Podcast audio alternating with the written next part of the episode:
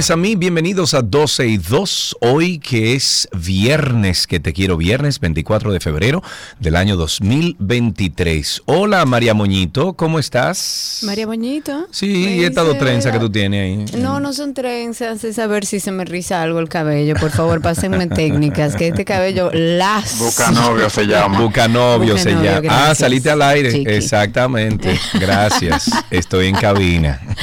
Cuando estoy en cabina no hay YouTube, pero Chiqui y Cristi, si dicen cualquier cosa, salen al aire. Qué bueno que lo sepan. Muy bien. Estamos en vivo a través de Spaces, a Sí, través de hoy- Twitter. En YouTube no estaremos en el No día de hoy, sin no, embargo. No vamos a hacer poder, no. Exacto, sin embargo estamos en vivo a través de Twitter, nos encuentran como 12 y 2, se agregan a este espacio donde pueden escuchar y también participar por esa misma vía. He tomado En una decisión. página- ¿Qué pasó? Sí, voy a fluir de ahora en adelante. Bien. Es bueno que tú sepas que la cámara no está. ¿Te acuerdas lo que me pasaba a mí ayer? Entonces, Coge tu lucha. pero, ahora. pero mi cámara se ve aquí. Bueno, allá, sí, allá. No, pero aquí me ve, Ahora aquí se me volvió ve. a ver. Ahora se conectó otra. Ahora está conectada a donde está la, la mata de. ¿Cómo era, Cristi? ¿De qué era? De, La mata que está Ahora no importa, Cristi. De ¿de níspero. De De níspero, níspero. Muchas gracias, Ok. Cristi. Bueno, pues tú sabes que, Cristi, encánchame esa cámara aquí para que ella me vea entonces. Está bien. Bueno, bienvenidos a todos. Estamos en vivo, como les iba a decir, a través de nuestra página 12y2.com y desde ahora hasta No, las no. 2.30 de la tarde. 12 y 2.com. Punto com. Punto de- oh. no, no es punto de hoy, No, es no 12 y punto 2.com. Punto Y ahí com. ustedes pueden escucharnos también en vivo. Me gusta más Twitter porque es una forma de también que ustedes pueden participar y que en algún momento que tratemos un tema donde quieran colaborar, pues pueden hacerlo de manera muy Doble fácil. vía se llama eso, Karina. Sí, señor. Doble Sí, vía. señor. No, sí, eso no se llama. Mira, ¿me ves? ¿No me ves? Ahora sí te veo, Sí. ahora pues sí. sí, eh, así se llamaba un programa, Doble Vía. ¿No te recuerdas? Se llamaba Doble Vía. Ay, sí. sí, eh, Doble Vía. ¿Quiénes trabajaban ahí? No ah, recuerdo. tú ves, ahí ya me la complicaste. Sí, mucho, sí, mucho, asunto. Vamos al asunto entonces, vamos al Huititio Guatatao. Tenemos que los trabajos de construcción de la verja que construye el gobierno dominicano en la frontera con Haití fueron paralizados en la zona de Laguna Saladilla, en Montecristi. Esto fue por el Ministerio de Medio Ambiente y Recursos Naturales. Mira, tanto que tú te quejas, que no hacen su trabajo, que no, míralo ahí, lo pararon todo. Lo Ah, tú pararon. dices que hicieron porque- su trabajo. Bueno, eh, lo pararon No, el tú asunto. dices que hicieron, ah, entonces hicieron su trabajo. Te voy a poner un, te voy a poner un ejemplo simple. Ajá, a ver. Imagínate que tú tienes una persona que trabaja contigo, que es tu, digamos, persona que te ayuda en diferentes Sí, cosas. sí. Y tú te vas para Atlanta. Me voy para Atlanta. Me voy, dos para, me semanas. voy para Atlanta dos semanas, ok. Pero tú eres el dueño del- de, de la casa Pero donde yo- trabaja ese señor. exacto, exacto. Y tú eres el dueño de un perro. Bueno, de, de Falcor. Ok, bueno, de y te va Falcor. para Atlanta. Sí, Ajá. Y le dice, mira, cuídame ese perro. Tú eres el jefe de él. Cuídame ese perro. Ese perro está bajo tu responsabilidad. Y tú llegas de viaje de Atlanta y le dices, ¿y el perro? Ah, ¿y qué pasó con el perro? Y, ay, ay, mira, sí se lo llevaron. Se lo llevaron el perro. Exacto. Esa es la actitud del Ministerio de Medio Ambiente. O sea, Ah, no es que ya. lo hicieron bien. Ya el daño está hecho. El daño está hecho. Ahora ellos lo que han admitido que cometieron un gran error, porque el orden no debería ser ese. El orden debería ser, espérese un momentito, antes de usted construir cualquier cosa, en esa área hay partes que están protegidas y yo tengo que ver dónde usted va a construir. Claro. Ese Entonces, es el ah, trabajo. ah, mira, no se hizo. Punto. Como que el dueño que te- usted dejó cuidando al perro te diga, ah, mira, se lo robaron. ¿no? ah, Entonces, sí, usted te, tiene hago, razón. te hago una preguntita, mi querida. Ajá. ¿Esto recae sobre Orlando Jorge Mera o recae sobre el nuevo incumbente? Eso recae Porque sobre te- la pasada espérate. gestión, sobre esta gestión y sobre todas las gestiones, porque es una forma de actuar. Eh, Bueno, ahí no es que voy. trabajamos Es en que- función de la es- prevención, pero, no perdón, conocemos ni siquiera voy. cuáles son las áreas protegidas de este país. Momentito, porque ahí es que voy, esa es mi pregunta. Vamos a suponer, te voy a dar el mismo ejemplo que tú me diste a mí. Ajá. Tú coges Y yo soy el dueño de la casa, me fui para Atlanta, dejé a Falcor con el cuidador. Ajá. El cuidador en el medio del asunto tiene un problema y se tiene que ir. No voy a decir que se, murió, se murió porque obviamente, pero se fue. El cuidador no está ahí. Se fue, Y pero yo, viene y otro. yo desde allá, güey, y yo desde allá contrato otro. Recuerda que este cuidador no tuvo tiempo de darle instrucción al otro porque se fue. Entonces, este cuidador nuevo que llega, se pone en la casa, pero él no sabe todas las instrucciones que yo, o sea, que No, le no, dio el otro. no, claro. No, en ese caso no aplica el ejemplo. No. Porque usted no llega a un Ministerio de Medio Ambiente a sentarse en una silla y a calentarla. Usted llega a un Ministerio de Medio Ambiente a decir, ok, ¿qué es todo lo que está abierto? ¿Cuáles son los parques protegidos? Ok, ¿dónde están los parques protegidos? ¿Cuáles son los permisos que hacen falta? ¿Dó- Y tiene que actualizarse. Porque es un tema de competencia, señores. Un tema de competencia. Si usted no tiene la capacidad de tener un cargo que lo nombre como protector de las áreas protegidas, usted yo, yo entiendo que lo más honroso es renunciar.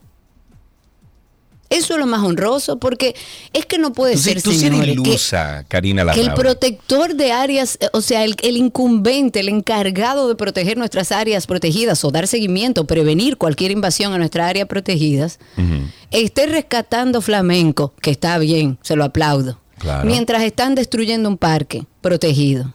Y que ahora usted diga, ay, mira, sí es verdad. ¿Y qué hacemos con todo lo que se destruyó? Bueno, yo, yo creo que hay un pro- yo creo que hay un problema de continuidad. Si tú entras a un lugar tienes que Y ya hacer eso lo exime de toda No, responsabilidad. no, no, no, no. A donde voy es que hay un problema de continuidad que todos tenemos en este país. O sea, yo, por ejemplo, llegar a, a un... eh, a Este un- es un gobierno de continuidad y, y lo hemos dicho aquí Co- y lo correcto, aplaudimos. Aquí correcto. se han, se han inaugurado muchas obras que iniciaron en el gobierno pasado, como debe ser. Y así es como se debe trabajar. Si usted llega a un ministerio, lo primero que usted tiene que hacer es saber cuál es la situación que usted va a manejar, cuáles son las herramientas que usted tiene. Si usted es el, el- el encargado de áreas protegidas, usted tiene que ver cómo está, cuál es la actualidad de todas las áreas protegidas, dónde están ubicadas, qué se está haciendo alrededor. Es documentarse, es documentarse sobre algo. El tema medioambiental Bueno, es en nuestro Es país. un proyecto largo y extendido. Yo no estoy buscando, mira, yo no estoy buscando proteger a nadie ni decir nada. Lo que pasa es que es un proyecto largo y si se comenzó en la gestión de Jorge Mera. Y ellos no se porque- dieron cuenta hasta, porque- que, hasta que los medioambientalistas que lo manejaron todo, ellos no querían sacarlo a la prensa, ellos manejaron todo con el Ministerio de Medio Ambiente. Sin embargo, como vieron que no había acción, que yo Entonces lo conozco, sacaron al medio. Entonces lo sacan al medio y ahí reaccionan. Entonces no puede ser. Tú puedes exculparlo y decir, ah, bueno, Orlando Jorge Mera no hizo su trabajo, que en paz descanse. No hizo su trabajo.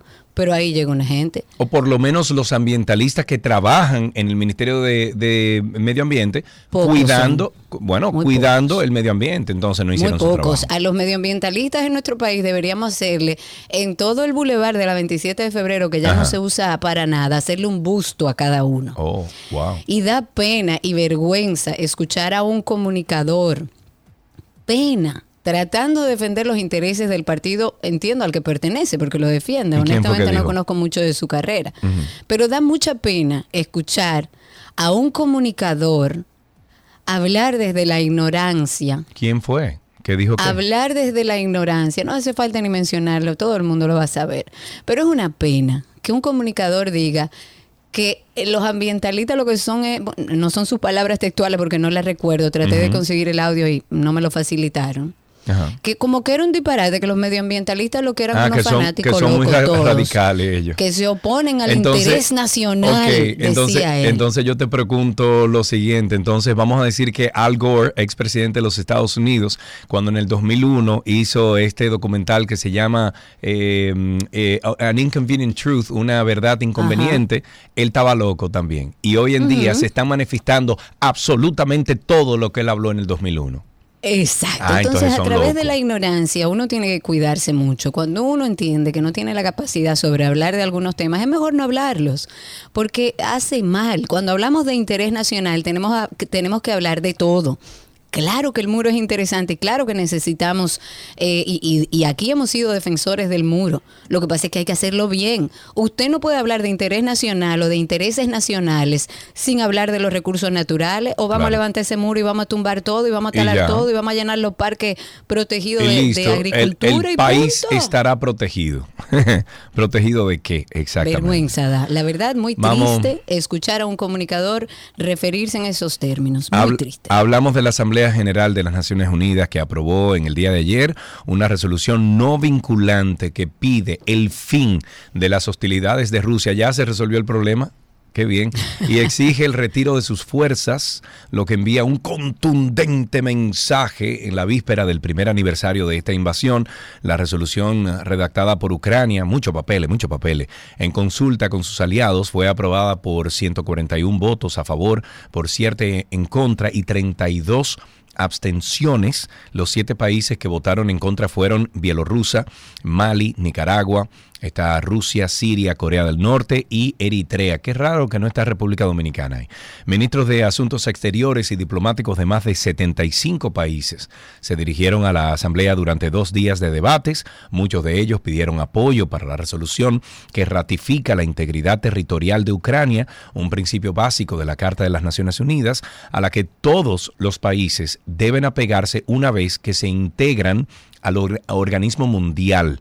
La guerra ha cobrado decenas de miles de vidas, eso lo sabemos todos, en ambas partes, tanto en Rusia como en Ucrania, y ha reducido a escombros ciudades enteras, personas, miles de personas han perdido la vida causando un impacto que se ha resentido a nivel mundial debido al aumento de los precios, por ejemplo, de alimentos y combustibles y una mayor inflación. Imagínense ustedes.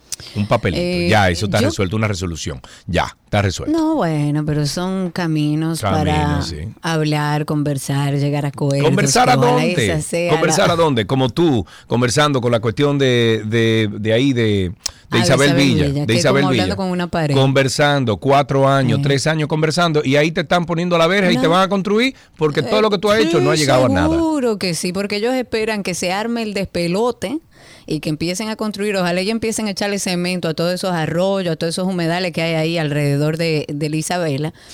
Y ya la verdad que uno como ciudadano, que a propósito de medio ambiente, quiero hacer un llamado a Ricardo Ripoll, me encantaría hablar con él porque eh, conozco a Ricardo Ripoll, me parece una persona de altísimo valor, de una persona eh, que defiende los intereses de la nación y que en temas medioambientales ha sido también un defensor, porque usted no tiene que ser eh, medioambientalista, usted no tiene que haber estudiado, estudiado biología, usted, usted puede ser defensor en diferentes escenarios y Ricardo Ripoll ha sido uno de esos.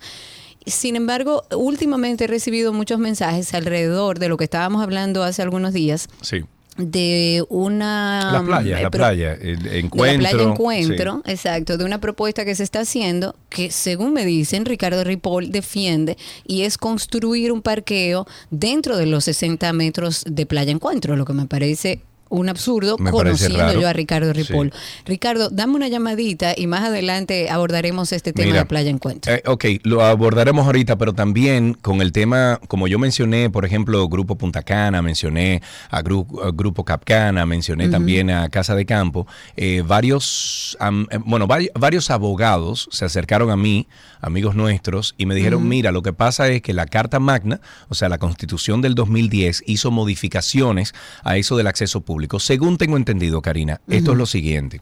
A ver. Eh, proyectos como Grupo Punta Cana, proyectos como Capcana y Casa de Campo, que tienen tantos años, más de 60, 70 años uh -huh. en esos lugares, eh, eh, con esos terrenos que ya eran de sí, ellos, claro. cuando se pasa la resolución, perdón, cuando se, se actualiza la constitución del 2010, actualizan las leyes a tal punto que, por ejemplo, si tú tienes un terreno, ¿ok?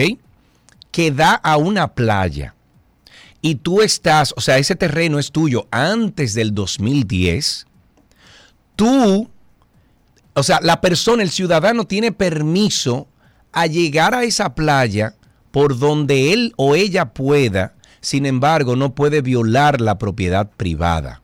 Entonces, ¿cómo Entonces, se soluciona ese problema? Bueno, lo que pasa es que, y, y hace sentido, Karina, En no, este, no me hace sentido, pero hay que resolverlo. en este, bueno, sí, tú puedes llegar, por ejemplo, a Playa Blanca, ahí en Punta Cana. Tú puedes llegar en Yola, tú puedes llegar caminando, pero tú no puedes pasar por la propiedad de, de Punta Cana. ¿Qué Pero pasa? es que entonces me A estás tapando a el acceso a la playa. A los nuevos proyectos sí se les exige que tengan un acceso aparte para llegar a esas playas. ok. Entonces, hasta cierto punto, no es justo. Mm, ¿Por no, qué? a ver, no, hasta cierto punto hace sentido que no tengan el acceso público. Correcto. Tomando Estos en cuenta que, fue que fue hace mucho. previo a la ley. Entonces, o sea, previo a lo eh, establecido Entonces, después. ellos para resolver este problema lo que han dicho es, mira, te voy a cobrar un dinero. Ven, en el caso, por ejemplo, de, de, eh, Dios mío, de Casa de Campo, creo que son 25 dólares. En el caso de Capcana, tú tienes que tener una reservación en el restaurante. Y en el caso de Punta Cana, te cobran 40 dólares eh, consumo mínimo para tú llegar hasta Playa Blanca. Para ellos dejarte pasar por la propiedad. Pero a nivel legal, según lo que me han dicho estos expertos de leyes, ni eso ni- ninguno de esos tres proyectos que he mencionado, como están con esos terrenos desde hace tanto tiempo y esta eh, nueva constitución fue en el 2010, ellos no están obligados a dejarte pasar por su territorio. Ahora, tú sí puedes llegar, en, repito, tú puedes llegar en Yola o puedes llegar caminando, pero no por su propiedad. Pero y es lo que que, no han se llega hecho, caminando a ninguna de esas playas que tú has mencionado. ¿Cómo no, se llega en caminando? Yola, pero ahí es que en voy. Yola, o sea, la única opción es en Yola. Entonces, o entonces. sea, si usted no tiene un bote o una Yola, usted no puede Entonces, ir a ninguna ahí de es esas que voy. Me parece injusto que luego de ese 2010 y luego de esa modificación a la Constitución, cuando se trata al acceso de las playas, sí se le exige a los nuevos proyectos que sí tenga un acceso Y libre, viejos, entonces, esa playa, el dominicano común lo- la perdió. según las leyes. Y era lo que te decía ayer. A mí me parece que deberíamos sentarnos con esos abogados porque no me hace sentido. Bueno, Te explico. hablé Por con ejemplo, dos de cuando. ellos. No, no, no, perfecto. Yo eh, quisiera enterarme, tener más información. Sí. Por ejemplo, cuando el Estado establece que hay una zona que va a proteger por biodiversidad, por Sí. lo que haya decidido, usted puede tener su casa ahí adentro y usted va para afuera. O sea, el Estado dominicano, aunque usted haya tenido esa Mm, Sí, no. propiedad previa, es más, te voy a decir espérate, algo, espérate, en. Nuevo, No, no, no, pero se te cae la teoría porque en Isla Saona es parque nacional y ahí vive muchísima gente de hace muchísimo tiempo y tiene su territorio y tú puedes comprar un solar ahora mismo en Isla Saona, pero te dan unos, eh, tiene que te- cumplir con unos requerimientos Depende dentro de la del parque. protección de cada Bueno, zona, pero hay muchas cosas que han expropiado justamente por decisiones del Estado posteriores a esas acciones. Han Así sea una expropiado. casa, así sea agricultura, así sea lo que sea. Sí. Mira, e- el Estado lo necesita, yo te pago y entrégame eso. Entonces, si tenemos estos proyectos grandes que estaban anterior a la ley de que la playa es de todos los dominicanos, entonces lo que debe hacer el Estado es pedirle a estos grandes proyectos que elaboren una forma en la que todos los dominicanos tengan acceso a esa playa, porque así lo establece la ley actualmente. Mm, no. Un abogado que nos llame, que sepa sobre este tema y que nos, eh, nos abunde aún más. Pero ayer me la pasé, oye, duré como tres horas mientras estaba manejando para acá. Hablé con varios abogados, dos de ellos, y los dos me dieron esa misma información y hablé con ellos por separados. Y me dijeron, no, al contrario, esos proyectos están dentro de la ley. Porque ellos incluso te están dejando pasar a la playa por su propiedad privada y te están cobrando el mínimo que ellos entienden, ¿verdad? Para dejarte pasar por su propiedad. A mí hay que explicármelo bien. Vamos a seguir con otros temas. Hablemos del ex juez del Tribunal Constitucional de nuestro país, Víctor Gómez Vergés, que falleció y desde aquí acompañamos a toda su familia en el día de hoy a los 83 años de edad. Oriundo de Santiago de los Caballeros, en, sus años de vida se desempeñó como abogado, como político, escritor, padre del exdiputado del PRD Víctor Gómez Casanovas, ex director ejecutivo además de la Autoridad Portuaria Dominicana. El fenecido fue canciller, secretario de Educación, el primer dominicano candidato a la Secretaría General de la Organización de Estados Americanos. Desde aquí un abrazo a toda la familia y que descanse en paz. Las exportaciones agrícolas en- de Estados Unidos a la República Dominicana alcanzaron un récord histórico de 2.2 mil millones de dólares en el 2022, un 14% de aumento con respecto al récord anterior establecido el año pasado. El aumento de estas exportaciones estadounidenses eh, fue impulsado principalmente por una mayor demanda de productos orientados al consumidor, la, la, principal exportación agrícola de Estados Unidos hacia República Dominicana fue en el 2022 y fue el rubro carne de cerdo y derivados, alcanzando 234 millones en el 2022. Este es un aumento del 55% de los 151 millones exportados en el 2021. ¿Quién será que en el PRM tiene el... el que tiene el, negocito. Ah, no sea así, está bien. Está bien, no sea así, está bien, no hay problema. Vamos a dar una buena noticia, no todo es malo. Luego de más de 30 años, el gobierno del presidente Luis Abinader, parece un anuncio, ha inaugurado en el día de ayer el nuevo acueducto del municipio de Jaina, eso es en San Cristóbal. Ahí se van a beneficiar muchos ciudadanos, más de 180 mil habitantes que hay en la zona. Esta fue una obra que le costó al Estado 420 millones de pesos. Va a impactar a residentes de Villapenca, Villa Elisa, Barsequillo, Piedra Blanca, Barrio Concepción, La Cerca, bueno, entre algunos otros. Ahí estuvo la vicepresidenta, estuvo en el acto de inauguración. Es una obra que va a ayudar mucho a mejorar la calidad de vida, va a promover el crecimiento económico, el desarrollo sostenible, que ojalá y así sea. Ya que el agua es un bien y un derecho que debe ser manejado con la planificación adecuada. A mí me encantaría que el Senado de la República Dominicana, tú sabes que trabajar en una ley, Karina Larrauri, donde le exija a las embotelladoras dominicanas, todas, que tienen que proveer de agua mineral dentro de sus productos a un precio competitivo. ¿Cómo? Que me encantaría que exista una legislación para las embotelladoras de agua que venden agua, los Planeta Azul y el otro y el otro, todos ellos, que les exija a ellos que dentro hay una cuota de esa, de esa cantidad, del 100% de agua que ellos venden, que es la mayoría purificada, que les exija que tengan que vender agua mineral a precio asequible. Mira, yo comencé ahí donde yo vivo.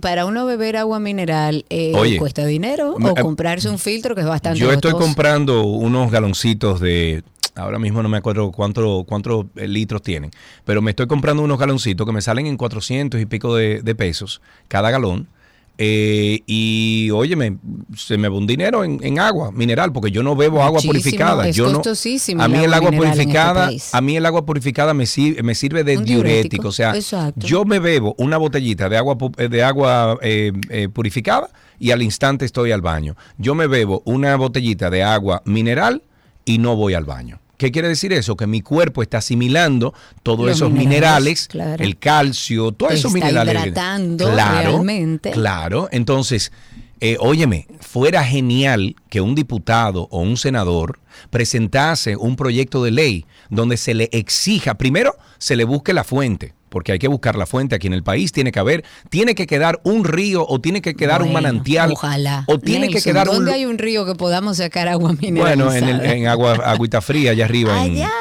sí.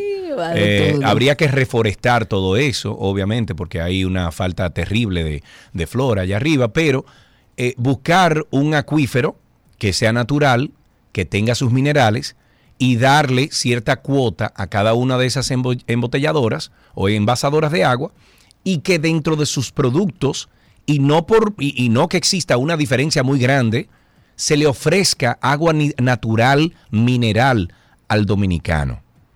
Eso sería de mucho provecho, sobre todo, ustedes no se imaginan la cantidad de cosas que aporta el agua mineral al organismo. Yo estoy bebiendo agua mineral desde que me mudé a Atlanta y ahora que me mudé para Punta Cana, igual.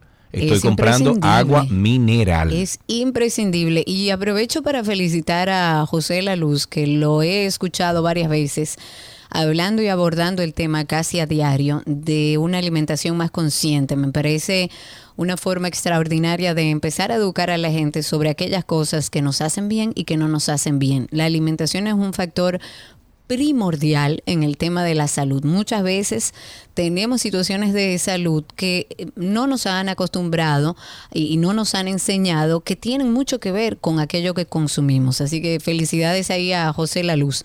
Estoy conversando a través de WhatsApp con Luis Peláez. Luis Peláez me escribió abordándome sobre el tema de Playa Encuentro y lo que se está sugiriendo de hacer un parqueo dentro de los 60 metros de playa.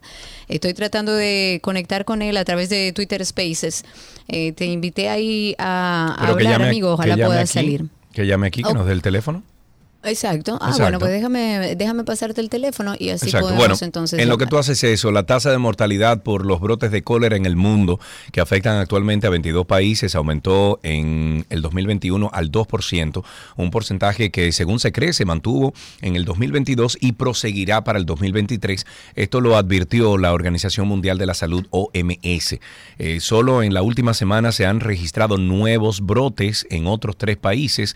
Eso indicó en rueda de prensa el jefe de la División contra el Cólera de la OMS, Philip Barbosa, quien reiteró los riesgos que este aumento de la incidencia de la enfermedad supone para la salud global. Barbosa reiteró que unos mil millones de personas en el mundo están amenazadas por el avance de esta enfermedad y advirtió que el suministro de vacunas se mantiene a un nivel bajo, con alrededor de 37 millones de dosis disponibles para el 2023. Esto ha supuesto que, que en muchos países las campañas de vacunación hayan tenido que sustituir las dos dosis recomendadas en zonas con riesgos de brote a tan solo una. O sea, en vez de dos dosis, una. Ante el avance de esta enfermedad, la OMS solicitó este año por primera vez a los países e instituciones donantes un fondo específico de 25 millones de dólares para luchar contra ella. Vamos a ver si tenemos a Luis. Ya lo tenemos, Cristi. Sí, estaba hablando, para dar un poco de contexto, estaba hablando a través de WhatsApp con Luis, eh, porque la verdad es que a mí me llama mucho la atención y quiero hablar con Ricardo Ripoll porque según lo que estoy leyendo no tengo toda la información. Lo que se está pensando hacer en Playa Encuentro es un parqueo dentro de los 60 metros, según leo.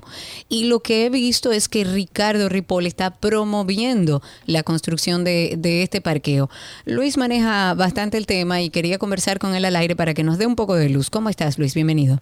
Hola, Karina, ¿cómo estás, Sergio? ¿Cómo estás? Saludos, Luis. ¿Todo bien por allá? Estamos vivos. Todo en orden por aquí. Danos un poco de contexto. ¿Qué es lo que está pasando en Playa Encuentro? Karina, todo lo contrario a lo que has dicho.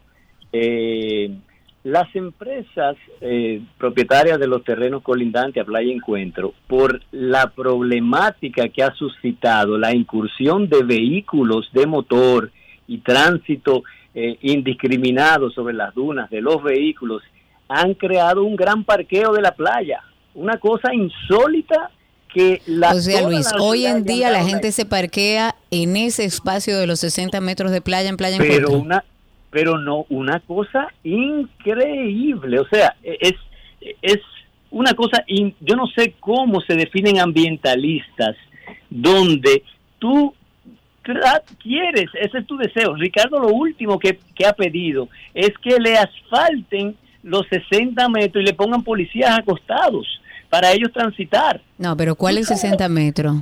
Los 60 metros de pleamar, donde se supone que tú con tus hijos, donde se supone que yo con mis hijas, donde se supone a mí me cuesta, a mí me, a mí me cuesta creer que, eso, a mí me cuesta creer que Ricardo esté en eso. Ah, Por eso. El miércoles, el miércoles los propietarios de los terrenos colindantes eh, de, viendo la problemática, solicitaron en audiencia pública la alcaldía de Sosúa que tomara consideración y han hecho una propuesta. ¿Cuál? En Playa Encuentro no hay parqueos, no hay, hay un solo acceso público que está definido incluso por sentencia, que es eh, Vista del Caribe, se llama la calle, y hasta la playa misma, como todos los accesos del mundo, como Sergio ha explicado, usted llega a la playa y camina a la derecha o a la izquierda no, esto Cindy, Ricardo a la cabeza ha promovido que hay que entrar en su carro, que él debe entrar en el carro y deben proveerle las disposiciones para entrar en su carro en los 60 metros, pisándolo. Ahí no hay un maquilla, ahí no hay una jaivita, ahí no hay nada. Ya ni crecen los árboles ahí, porque cuando se acaben de caer los almendros que están ahí, ya no hay una renovación natural. Ese es el ambientalista que tenemos. Entonces, los propietarios han dicho, mire, en vez de uno, vamos a aportar tres otros accesos por estos lotes que son bastante grandes, como, como definía Sergio las propiedades del este. Sí. Y vamos a disponer por lo menos 500 plazas de parqueos públicos en nuestros eh, eh, eh, lotes. Terrenos. ajá. Exacto, en nuestro terreno. Ricardo se opone a eso porque dice que no, que él tiene que llegar en su vehículo. Es más, él tiene hasta video entrando en su vehículo y diciendo que qué bien se siente entrar en su vehículo a Playa Encuentro. Entonces, Playa Encuentro libre no es libertinaje y no es comamos. Pero ahora yo te hago Vamos una pregunta, comernos siendo de abogado del diablo, Luis. Eh, Porque la verdad es que me sorprende mucho si esa es realmente la posición de Ricardo Ripoll. ¿Hay algún tema, hay alguna situación dada? Playa Encuentro está en un conflicto hace bastante tiempo. ¿Hay alguna situación que se dio previo a esto de que no le estaban permitiendo el acceso o de que se pretendía construir y se iba a limitar el acceso a Playa Encuentro? O sea, ¿qué hay previo a esto para yo poder entender? falso. Mira, te explico un poco. En Playa Encuentro, tal como tú dices, ha habido una situación de invasión a los terrenos de propiedad privada. Eso generó una litis que se judicializó y terminó con múltiples sentencias firmes que están ahí dispuestas a todo el mundo que definen el desalojo de Ricardo Ripoll y sus socios que ocupaban ilegalmente la franja de 60 metros y operaban negocios particulares. Ricardo con una Ricardo no tiene negocio ahí. Eh, bueno, Ricardo tiene negocio ahí. Ahora mismo no, porque fueron desalojados. Él y un grupo de otros eh, eh, personas que estaban ahí ocupando. Un tal Arimendi Monegro, socio de él en unas asociaciones que el único, eh, lo único que se le conoce era de invadir ahí y operar escuelas de surf para eso. Negocios particulares. En los 60 metros. Entonces, hubo sentencias que dijeron que y ordenaron el desalojo y ellos procedieron por ante un tribunal civil alegando la violación al libre acceso. ¿Y qué determinó ese tribunal civil? Que ciertamente hay una entrada pública por donde por la entrada que refirieron las sentencias de la jurisdicción inmobiliaria. ¿Cuál es? Una entrada que se llama Vista del Caribe, el único acceso público que está dispuesto y estará dispuesto secular seculorum.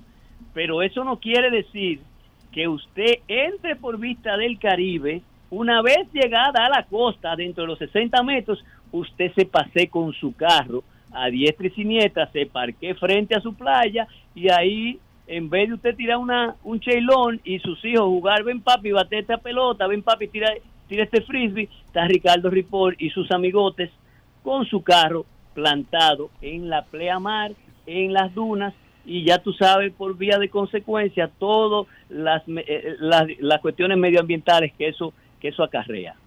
A mí, Luis, honestamente, eh, muchísimas gracias por eh, darnos tu punto de vista en torno a la, a la situación que está aconteciendo hace ya bastante tiempo en, en Playa Encuentro. Esto no es de ahora, ahora estamos hablando del parqueo.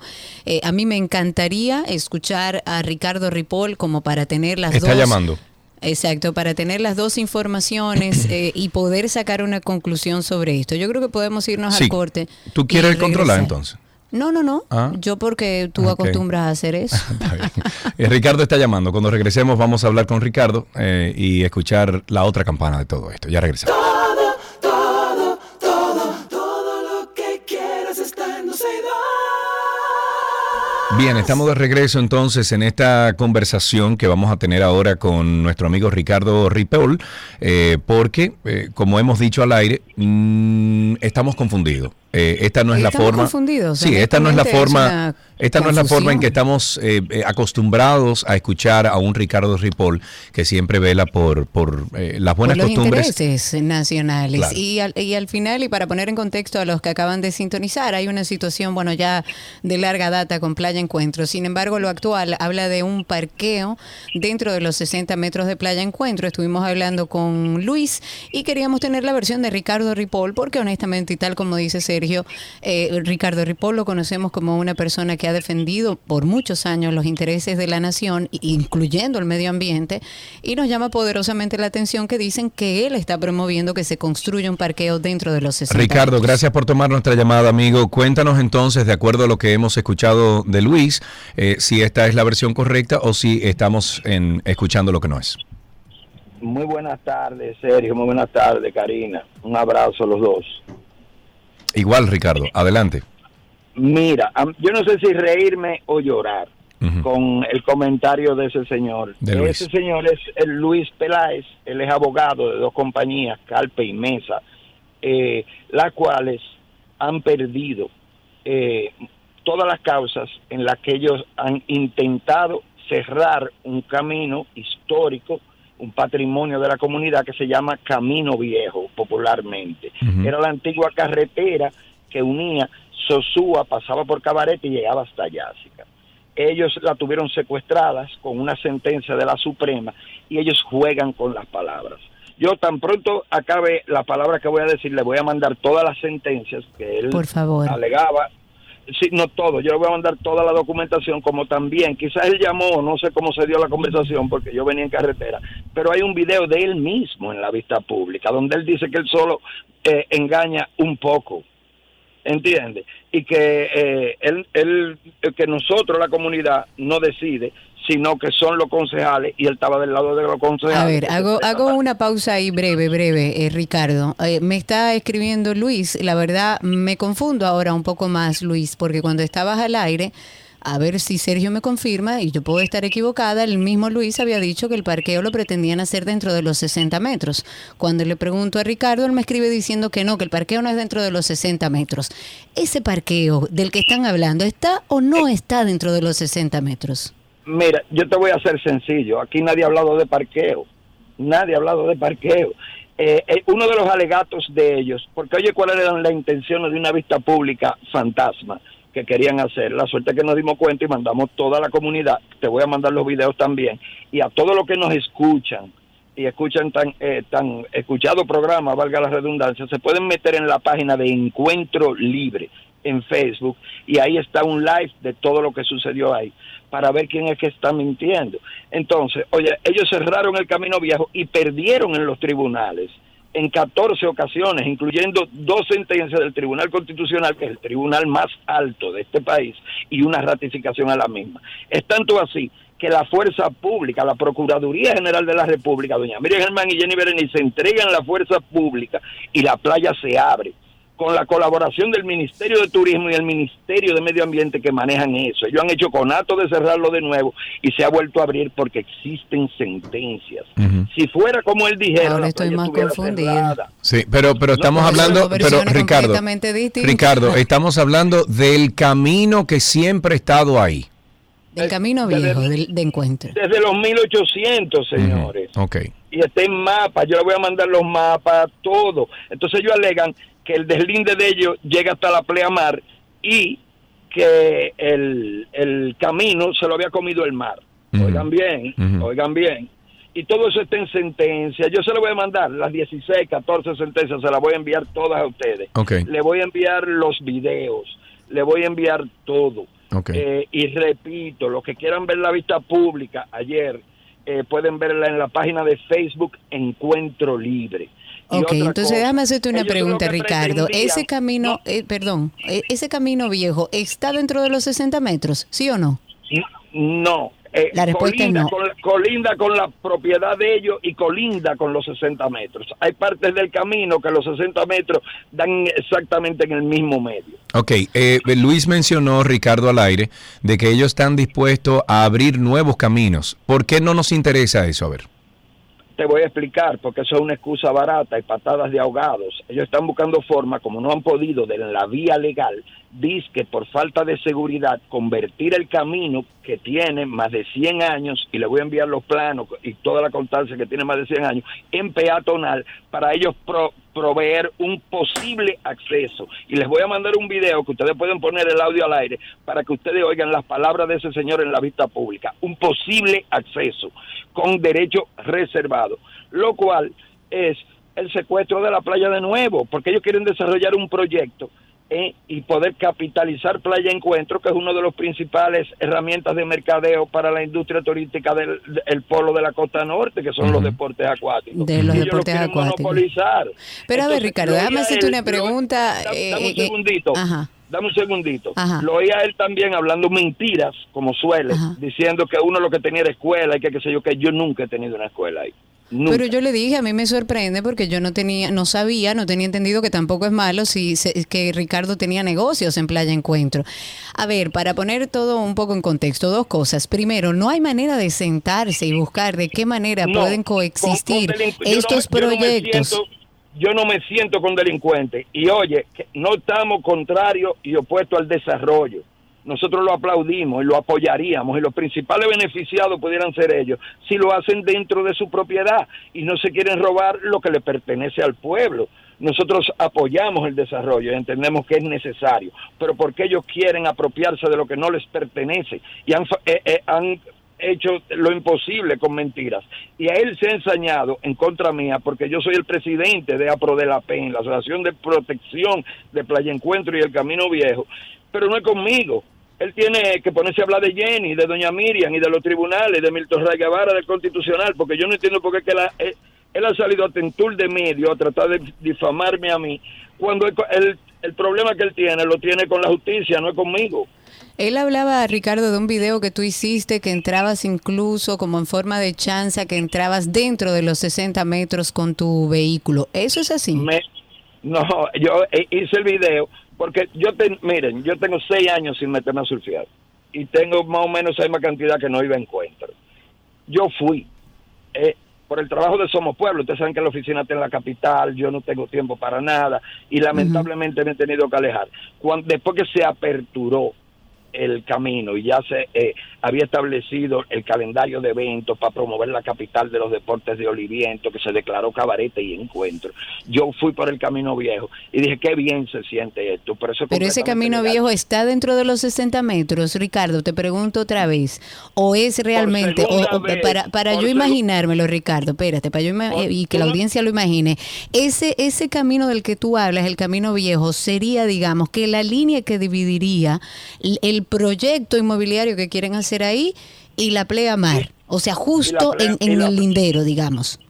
y no lo digo yo, se lo voy a mandar a ustedes. Se hicieron varios levantamientos, tanto la Procuraduría mandó a hacer un levantamiento, el, el- el- el Ministerio de Medio Ambiente también, la Alcaldía de Sosúa también, se sembraron los bornes, que ellos hasta lo movieron y lo desaparecieron en un momento, y hubo que rehacerlo eso, Eh, y se delimitó, y está regeo referenciado. Y esa es el- la frontera entre el camino y la pleamar. Y, la, y el el- los terrenos de ellos colindan con el camino. Porque Un- es que, na- yo le voy a mandar un mapa. Sí, eh, yo, creo que estoy viendo, propia- la yo, propia- yo creo que estoy viendo ese mapa ahora mismo. Es un mapa que tiene unas calles eh, rojas y amarillas. Eh, bueno, yo no lo estoy viendo, el que tú estás viendo. Si Ok. tú quieres, mándamelo por WhatsApp. Debe ser otro, Mándamelo por. WhatsApp Ok. y yo te digo. Ok. Porque yo creo que ese es el, el que ellos eh, quisieron. Sí, es el de ellos.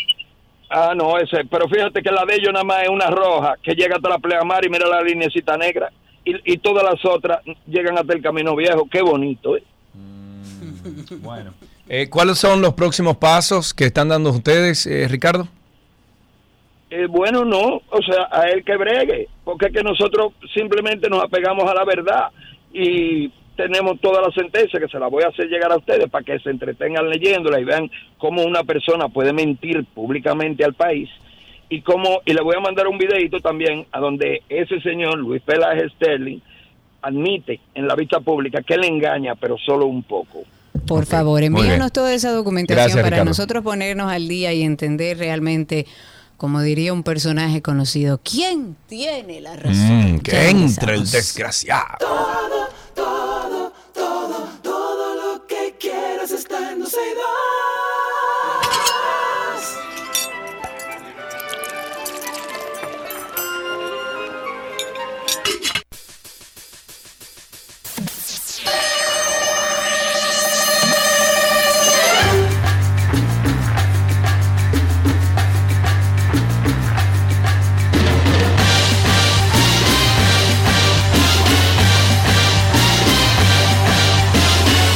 Ahí está. La misión imposible de hoy es la receta imposible. Y es con nuestro amigo Nicolás Frigerio que está con nosotros. Hola Nico, ¿cómo estás? Hello, Nico. Bien, ¿y ustedes? Muy bien, muy bien. Acá, ¿sabéis? No, acá, acá, bien, bien. Acá.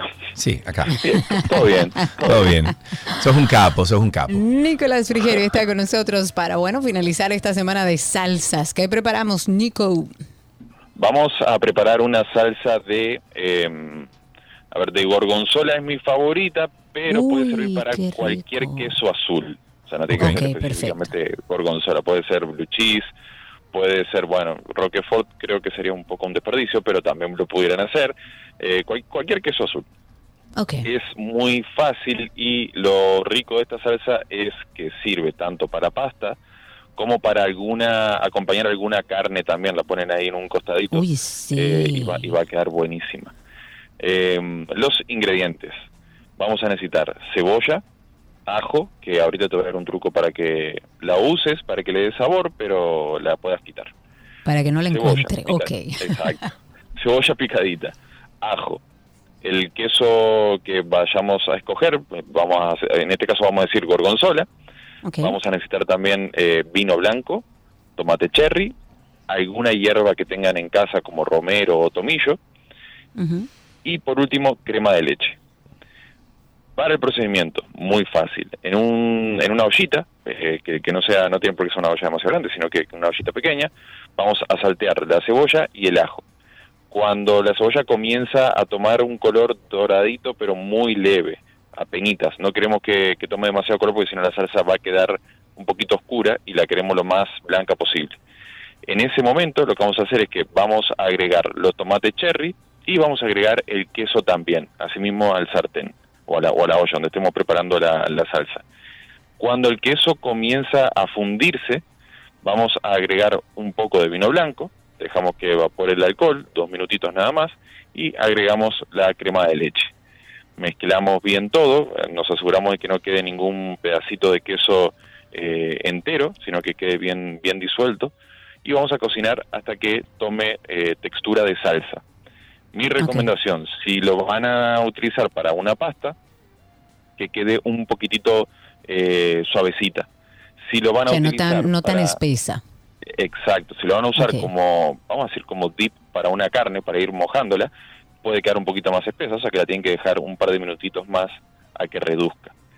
Y aquí viene eh, el truquito para quitarle, que no es ningún truco, no es nada novedoso, pero para quitarle la cebolla, lo que vamos a hacer es que cuando tenemos lista la salsa, la pasamos por un colador y ahí, con paciencia, extraemos los, tom- los tomates cherry, que eso sí los queremos, lo Claro. devolvemos a la salsa y ahí quitamos la cebolla, por lo menos. Así que tú puedes comerla. Muchísimas Truquito, gracias. truquito, truquito súper sabroso. Si vamos a utilizarla para una pasta, lo que vamos a hacer es, vamos a poner la pasta, puede ser por ejemplo, que va súper bien con esta preparación, unos ñoquis, vamos a agregar dentro de la salsa, los mezclamos bien y los ponemos en un recipiente que podamos llevar al horno. Entonces, ahí mismo vamos a ponerle un poco de pan rallado, pan molido y un poco de parmesano. Lo llevamos al horno, si el- nuestro horno tiene broil, lo prendemos, si no tiene, pues nada, al horno a 340 Fahrenheit aproximadamente, lo dejamos 5 o 6 minutos o hasta que comience a dorar esa capita de pan con queso, retiramos del horno, servimos y disfrutamos, con cuidado porque se van a quemar. Y yo Sí, con hambre. Ay, qué rico, Dios y mío. yo qué con rico. hambre, yo con hambre. Nico, gracias, un abrazo para ti, amigo. A ustedes, un buen fin de semana. Adiós, hasta aquí esta receta imposible con Nicolás Frigerio.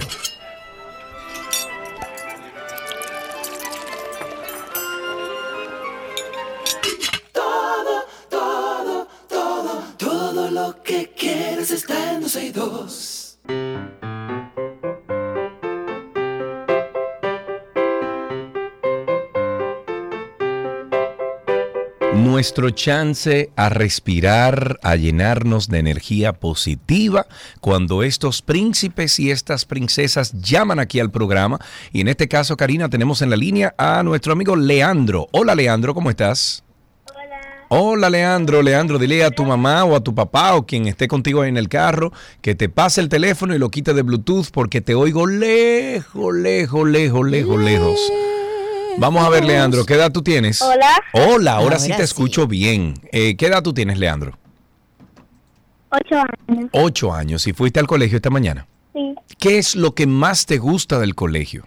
Eh, mis amigos y el aprendizaje. ¿Y qué Ay, es qué lo que menos te gusta del colegio? Eh, mm, que dejan mucha tarea. Vamos a hablar con ese colegio para que no deje tanta Claro. tarea. Cuéntanos qué aprendiste, Leandro, hoy en el cole. En, en realidad, hoy no aprendí mucho porque hoy tuvimos un recreo dominicano, pero sí pude vender mucho. Ah, pero qué vendiste. ¿Qué vendiste? fueron los Ajá. pero lo que yo aprendí fue los cambios de la materia de sólido a líquido, de sólido a gaseoso. Ah, mira. Muy Por bien. ejemplo, el sólido a líquido se llama fusión. Ok. Muy bien. So, espérate, espérate, déjame aprendérmelo. De sólido a líquido fusión. Ok. ¿Y el otro? ¿Qué otra cosa? ¿Qué otra cosa? No, nos quedamos ahí ya. Ok. Ok, ya. Ya. Mira, una cosa, Leandro, antes de despedirte. ¿Tienes por ahí algún chiste, algún poema, algo que puedas compartir con nosotros? Sí. A ver, ¿cuál tienes? Em, a ver, Ah, dime. uno, un chiste, ok. Hijo, cómete la sopa de pollo. Y pollo se quedó sin sopa. Ok, Leandro. Ok, Leandro. Te queremos, Leandro. Hasta Diablo. aquí, ¿qué aprendiste hoy? Tenemos regalitos para ti. Ya regresamos.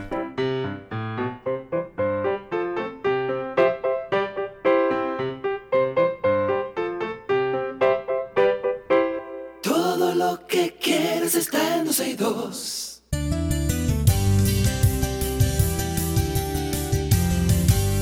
Muy bien, ahora sí, estamos en una conversación interesante en este 12 y 2 del día de hoy. ¿Por qué? Porque cosas como estas siempre hay que hablarlas al aire, hay que compartirlas y para eso estamos nosotros aquí. Y por eso hemos invitado a que nos acompañe en esta conversación a Elizabeth Santana, cariñosamente Eli, eh, Cornelio, ella es analista senior de promociones de Altis.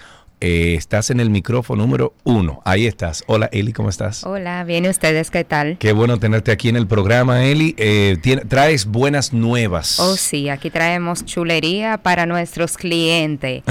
Vamos a hablar un poco del concierto de Manny Cruz, que es Sí, este próximo sábado 4 de marzo Así es. en el Palacio de los Deportes. Bueno, pero también, antes de hablar de ese concierto, vamos a hablar de Altis Music. ¿Qué es? ¿Qué plataforma ofrece para los artistas dominicanos? Bueno, Altis Music es una plataforma que se caracteriza por el patrocinio de los conciertos, eh, de esos grandes conciertos que tenemos en el país, eh, donde todos nuestros clientes siempre quieren ir. Entonces, eh, hoy le traemos este que es de Manny Cruz y con muchas eh, sorpresas eh, detrás. Ok, eh, bueno, pues entonces, eh, ¿qué podemos esperar? Nosotros hablamos con Manny hace unos días, pero ¿qué podemos esperar especial de parte de ustedes para el concierto? Mira, para todos nuestros clientes eh, vamos a tener un 15% de descuento en todas las boletas eh, para el concierto. El cliente solamente tiene que dirigirse a la aplicación Mi Altis y ahí puede redimir eh, su código y luego va a Wepa Tickets eh, a, a comprar su boleta. También vamos a tener fee de puntos con las boletas eh, en la tienda de Downtown Center. Ok, Adicional a esto, a los fanáticos de Manny, vamos a tener un concurso en nuestras redes sociales donde van a poder conocer a Manny Cruz y luego disfrutarse del concierto. Vamos a sacar dos ganadores junto con su acompañante. Pueden ir a nuestras redes sociales y ahí podrán participar. Se inscriben en un formulario y listo. Y a la ¿Por, suerte. por qué es importante para Altis como marca eh, impul- impulsar y representar a los artistas dominicanos? Bueno, mira, eh, para iniciar nosotros eh, venimos desde nuestros inicios apoyando a todos nuestros eh, artistas dominicanos. Nos gusta ir de la manos con ellos, sobre todo en este caso eh, Manny Cruz, donde hemos crecido con él durante toda su trayectoria Claro. desde sus eh, desde sus inicios. Entonces, eh, nosotros como una marca dominicana nos caracterizamos eh, por impulsar a esos talentos que que son Sí, sí, de sí, nuestro son, país. son nuestro orgullo, o sea, es, eh, son nuestros or- or- orgullos dominicanos y qué bueno que marcas mo- como ustedes empujan a estos artistas para que eh, muchas veces traspasen la frontera de, de la República Dominicana. Eh, nosotros, ustedes han dejado unas boletas aquí, nosotros vamos a regalarlas a través de redes sociales, Eh, tenemos una dinámica ya establecida para que ustedes, nuestros amigos oyentes, estén al tanto de arroba 12 y 2, arroba 12 y 2 en redes sociales, eh, tanto en Twitter como en Instagram, nos pueden buscar ahí. ¿Algo se nos queda para el concierto? No, vamos a recapitular brevemente. Tenemos para nuestros clientes 15% de descuento, FIDE puntos en nuestra tienda de Altis Downtown Center y a través de las redes sociales podrán conocer a Manny Cruz y también disfrutar del concierto. Vamos a tener muchísimas boletas para todos nuestros clientes. Me gusta eso. Ya saben ustedes, la aplicación Mi Altis la pueden bajar de cualquiera de los dos, tanto Android como iOS. La pueden encontrar ahí y ahí hay muchos más detalles. Elizabeth, muchísimas gracias. Me, siento raro diciendo Elizabeth. Eli, Eli, muchísimas gracias. Elizabeth Santana Cornelio estuvo con nosotros, analista senior de promociones Altis. Y hasta aquí esta conversación interesante. Ya regresamos.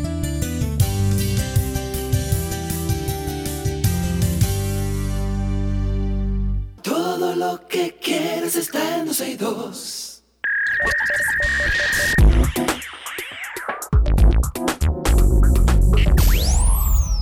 Aquí estamos ya en lo mejor de la web. Vamos a hablar de diferentes cosas. Bueno, que encontramos en la autopista de la información, porque la tecnología y el avance van muy rápido. Ahora acaban de desarrollar una inteligencia artificial que usualmente no me gusta. Ahora todo. Ya todo es ya, no, señores, nuestro cerebro lo que va a hacer es pasmarse, nos vamos a quedar todo bruto otra vez y la computadora harán todo. Pero esta me gusta, atención padres y madres, porque es una inteligencia artificial que detecta el bullying en estudiantes y se llama Watson App. ¿Por qué me estoy oyendo? En algún lugar me estoy oyendo. Se llama Watson App y es como una startup que se asoció con IBM para desarrollar un robot con inteligencia artificial que sea capaz de detectar casos de acoso en los niños y jóvenes en cualquier parte Pero del tienes mundo. que estar de acuerdo con esto, ¿verdad? Pero es lo que digo, esta sí me gusta. esta sí me gusta, O si, si utilizamos la inteligencia artificial para este tipo de cosas y para prevenir bullying y para poder interceder en temas de este tipo, maravilloso. Ellos se asociaron con IBM, esta pequeña empresa, para desarrollar un robot con inteligencia artificial que sea capaz de detectar casos de acoso en los niños y jóvenes en cualquier parte del mundo, como les decía. Y según UNICEF, el bullying interrumpe los estudios de cerca de 150 millones de jóvenes entre, entre 13 y 15 años de edad, por lo que es un problema que necesita soluciones cercanas para empezar a frenar esta consecuencia. La herramienta es capaz de reconocer a través de conversaciones si un menor sufre física o psicológicamente en su colegio. Un proceso que los padres y por supuesto los docentes pueden tardar en detectar. Hasta después de nueve meses. Han pasado meses y meses en casos de bullying donde los profesores no se dan cuenta. Pues el trabajo de este startup eh, se apoyó en IBM Cloud para desarrollar una serie de juegos, eh, de juegos en línea para niños, en este caso en Europa. En estas dinámicas se analizaron ciertas características de los menores para poder resolver los retos de los juegos y poder identificar algunos rasgos. Estos datos lo que hicieron después es cotejarlos, o sea, fueron cotejados por esta empresa para identificar la personalidad que mejor se adapte a cada niño y de esa forma entonces empezar a desarrollar este nuevo sistema. Pero adicionalmente la compañía ha dicho públicamente y asegura que los menores han sido más abiertos cuando hablan de este tipo de temas a través de un avatar de inteligencia artificial que con sus padres o con sus maestros, por lo que ellos están tratando de buscar o buscarán llevar esta herramienta fuera de España y Perú, donde ya han participado más de 3.000 niños y jóvenes, y lo que se espera es que UNICEF también utilice este recurso que aporta esta inteligencia artificial en todas partes del mundo. Otra información que vamos a compartir es que WhatsApp está implementando una función en una nueva actualización de la versión beta para Android que permitirá la difusión de boletines informativos o newsletter. Qué bueno. De este modo se podrá enviar información y anuncios a un número limitado, perdón, ilimitado de usuarios de forma segura y privada, siendo los usuarios quienes escogen los boletines de los que desean recibir actualizaciones. La plataforma de mensajería instantánea desplegó en agosto del pasado año su eh, función comunidades, así se llama, una característica que mejora la organización y la transmisión de información. Esta herramienta permitía eh, reunir en un mismo espacio los grupos de conversación que giran en torno a temáticas, o sea, un tema en específico, intereses comunes, aunque el nombre concreto de la función no ha sido descubierto, o sea, no lo han dicho, por lo que newsletter se trata de un nombre en clave, define la finalidad de esta herramienta, me gusta. Se trata de una función enfocada a la transmisión de información de uno a muchos para que mm, los usuarios puedan recibir actualizaciones útiles de personas y grupos de su interés. En este sentido, son los usuarios quienes eligen de quién desean recibir boletines informativos directamente desde WhatsApp. Ahí tienen ustedes dos, dos informaciones importantes del mundo de la web.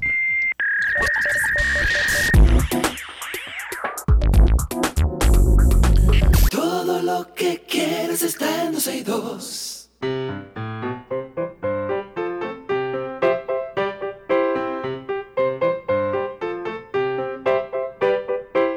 Aquí estamos. Entonces, viene un niño o una niña a alegrarnos la vida. Ay, sí, hombre, que hoy es viernes, señores, y tenemos un poco que sacudirnos, disfrutar del fin de semana, irnos de fin de semana largo. Hay muchos que salen de la ciudad. El lunes habla el presidente ¡Ay, a la nación verdad en la red. son! ¿Verdad son que El lunes no trabajamos. el lunes? Bueno, yo te iba a proponer que trabajemos porque habla el presidente. ¿A qué hora que habla el presidente? el Mm, A las 11 más o menos, ¿eh? Sí. ¿De la mañana? Mira la respuesta de Alan. No, Alan no tiene trabajo. que venir, ni Cristi tampoco. Nos No, quedamos no, tú y yo. Lo no, hemos hecho no, en. Semana Santa, lo hemos hecho Sí, tú sí. y yo. Sí, en Semana Santa, pero no. Ah, ah. Ah, no, pero tú no le das, tú no respetas tu trabajo. No, no, no. no. Ahí tenemos un niño o una niña que nos contará en el día de hoy que aprendió, que nos haga un chistecito, me gustan las Tenemos poesías. a Jamiel. Jamiel, hola, buenas tardes. Hola. Jamiel, tu nombre es inusual y muy hermoso. ¿Es una combinación de nombre? Mm, más o menos. Más o menos, porque Más ¿cómo te menos. pusieron Jamiel? Bueno, me lo sacaron más o menos de mi segundo nombre Ujú. Porque mi, eh, mi nombre termina en él, en, en L. Ok. Y entonces lo que mis padres hicieron fue pensar en, como a mí a veces me decían hat. Ok. Entonces ellos lo único que hicieron fue poner la NI y la EL. Oh, wow, mira, pero qué bueno que sabes la historia de tu nombre. Te voy a preguntar algo antes de que te haga Karina una pregunta. Eh, ¿Sería también porque tú eres un hombre dulce? No, ¿Cómo? Para un niño dulce, un niño que, que le importa, Chulo, Jamiel, chulo, sí. Para mí que es porque yo, o sea, soy muy cariñoso y todo Ah, eso. tú ves, yo te lo dije, lo Jamiel. Jamiel. Por Dios, con dulce de leche. ¿Te gusta la Jamiel regalada o la comprada?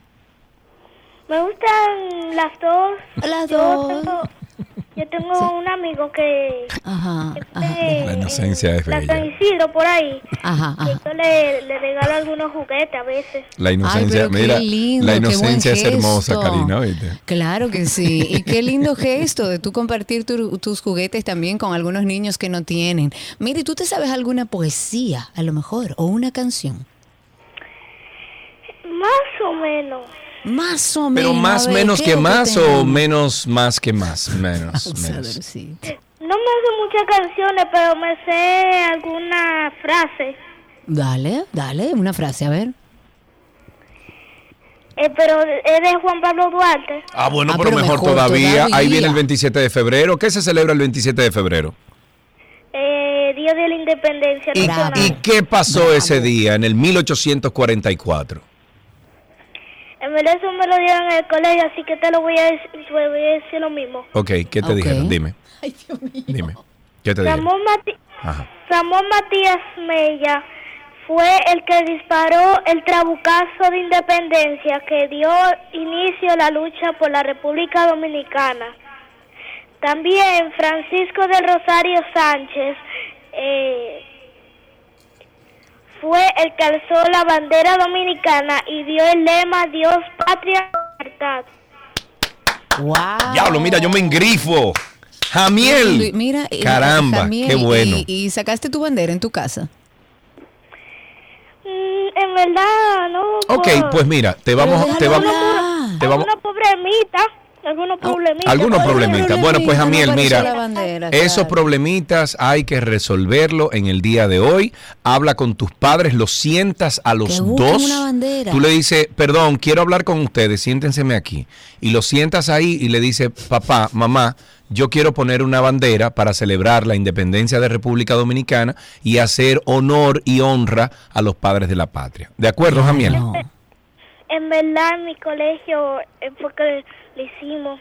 Sí, Ay, pero en tu casa mío. también hay que hacerlo. Eso, eso es amor a la patria, eso es respeto a los padres de la patria, amigo. ¿De acuerdo? Sí, es verdad. Bueno, Jamiel, mira, bello, cuando tú mío. quieras venir aquí a cabina y sentarte con nosotros, avísanos que yo vengo de Punta Cana, Karina va a venir de su casa Seguro y nos vamos sí. a sentir aquí porque qué delicia hablar con usted, caballero. Uy, de acuerdo. sí. Bien, Eh, ¿Quiere que te diga un chiste? vamos arriba, Adelante diga un usted. chiste. Usted puede hacer lo que usted quiera con este programa. Dele a... ¿Qué le dijo un cordero, eh, una vaca a un chivo? ¿Qué le dijo una vaca a un chivo? Bueno, la vaca le dijo mu y el chivo le dijo be. No sé. Así mismo.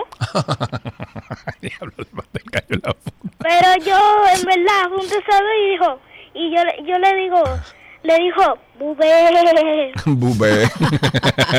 Adiel, te amamos. Muchísimas gracias por llamar. Qué, bello. linda conversación, de verdad que sí.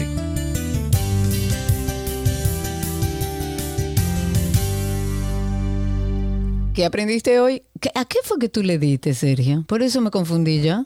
¿Cómo que yo, a qué yo le di? Tú tiraste el bumper de conversación. De conversación. Con razón me confundí yo.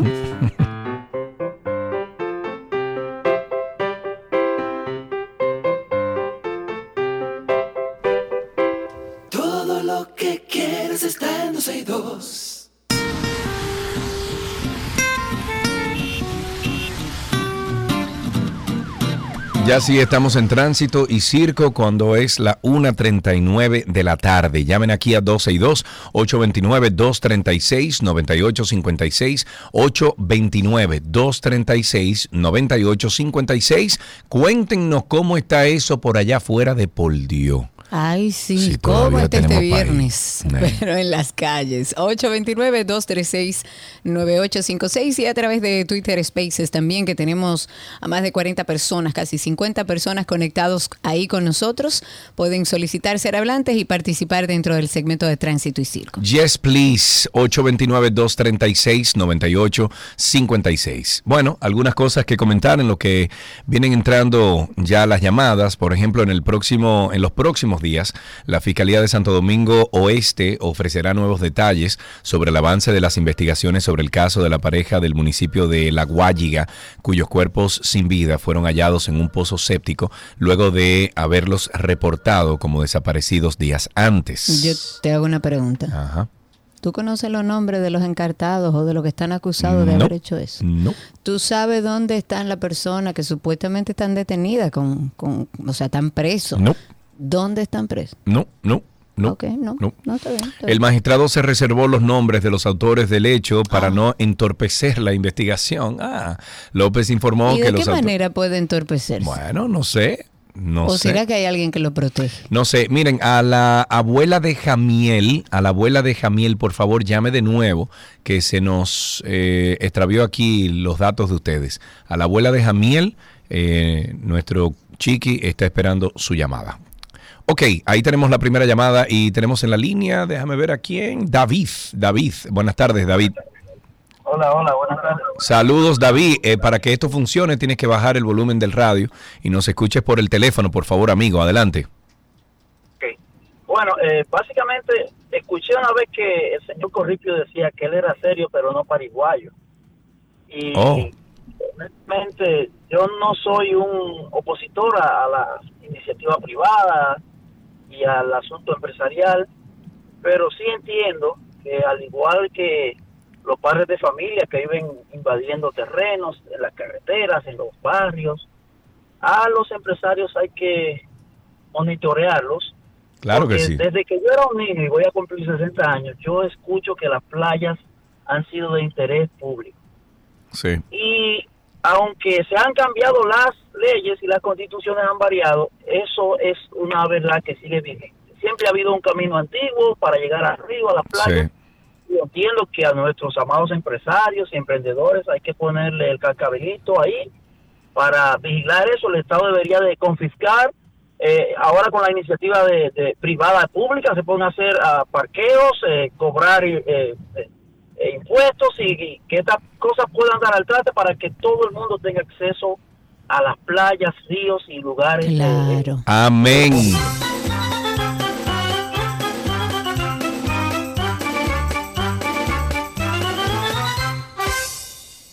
Tenemos a través de Twitter Spaces a nuestra adorada Ceci, como ya le decimos aquí, parte de nuestra comunidad y familia de 12 y 2, que ella escribía por Twitter y decía, pero ese muchachito es como un viejo reencarnado. Ceci, habilita tu micrófono, cuéntanos. Ceci, Cecilia, ahí está. Cuéntanos, Oh, Ceci. ay, Hola, hola. Eh, este muchachito me dejó loca. Nosotros también. Dios lo bendiga. A Jadiel, a su abuela que llame. para Jamiel, entregarle- Jamiel. Perdón, Jamiel. Que a su abuela que llame para entregarle los regalitos. Cuéntanos, Ceci. Bueno, mira, yo digo, escucha, yo voy a tratar un tema que he estado pasándole a Cristi, pero ustedes por asunto de tiempo entiendo que no han podido convencer- eh, conversarlo y es, eh, yo soy miembro del club de Callacoa, Golf Club, Ajá. ahí en, en La Guayiga, en esa zona por ahí. Ajá. Tú sabes que por ahí hay unos humedales eh, muy importantes para toda la zona, todo eso eh, por ahí, incluyendo creo que mucho del, del área donde tú vives, Karina, eh, el botánico y todo eso. Hay una empresa que queda como a un kilómetro y algo del campo de golf, que ellos tienen, eh, yo no estoy 100% segura de qué es lo que ellos ¿A qué se Eh, dedica la empresa? Exacto, pero sí sé que lavan tanques, o sea, parece que es como de, de transporte de, de- de tanques de combustible, y lavan sus tanques de combustible, graciosamente vierten ese líquido en la en los humedales, o sea, lo, lo que Wow, qué lindo. Sí, ¿Y cómo tú has sí, visto? sí. ¿Y cómo tú has visto esto? Oye, hemos te- ya hemos estado bregando con esto hace varios años ya. Se han hecho muchísimos videos. Somos Pueblo ha publicado eh, un, un video muy interesante que, bueno, se lo mandé a Cristi y Cristi que por favor se lo haga llegar a ustedes. Eso fue del, a- del año pasado en enero. Y todo e- desde ese, bueno, fue como que antes de la pandemia fue que empezó el problema. Y hemos estado haciéndolo todo. Este, ¿cómo se llama el ministro que asesinaron, el de Medio Ambiente? Jorge Orlando Mera, Jorge Mera, sí. En paz descanse. Él ya estaba en conocimiento del asunto y estaban por empezar a, a trabajar en, en algo, no sé. Pero para puntualizar. Ceci, ¿estas lagunas dónde están? ¿Están dentro de un complejo privado en Callacoa? Dentro del complejo, pero que son parte de los humedales de la zona. O sea, no claro, somos lógico. nosotros los únicos afectados. Pero la pregunta sería, ¿estos vehículos cómo tienen acceso a ese proyecto privado para lanzar dentro de esas lagunas que están dentro del proyecto privado es- esa no. agua sucia? Lo que pasa es que eso es un humedal que va por toda esa zona, Cari. Ah, ya. Toda la zona, o sea, ellos tienen parte de la humedad, viene siendo como, digo yo, su, porque no he, andado, no he andado esa zona por donde ellos están, pero eso viene siendo como parte de- del terreno de ellos. Y ellos lo vierten, atento porque es como un charquito, ellos vierten el contenido de eso, de esos tanques y esas cosas en la, en lo que les toca a ellos, que pre- digo yo que debe ser como una especie de barranco, algo por el, por el estilo. Y eso es benceno y eso es dañino para todo, ¿no? El ecosistema que hay en esa zona que provee esos humedales es increíble. Claro. Tenemos aves que, que son endémicas de la zona y están siendo afectadas porque se comen los peces muertos y, ay, Dios mío, es un desastre Un ecológico que están haciendo ahí. Mal. Atención a los medioambientalistas, no voy a llamar ni a medio ambiente. ¿A quién? Atención A, lo- a los ambientalistas. radicales. Ajá, Ay, según, a los según algunos son radicales. radicales que no están de acuerdo con el progreso Ay, del país. Karina. Si no fuera por esos medioambientalistas, ¿Y cómo tú estás radicales, llamando? ¿Y cómo tú estás llamando a los radicales de este Tuviéramos país? igual que Haití. A los revolucionarios a de los este intereses país. siempre prima el dinero, no el Mm. interés público de nuestros recursos.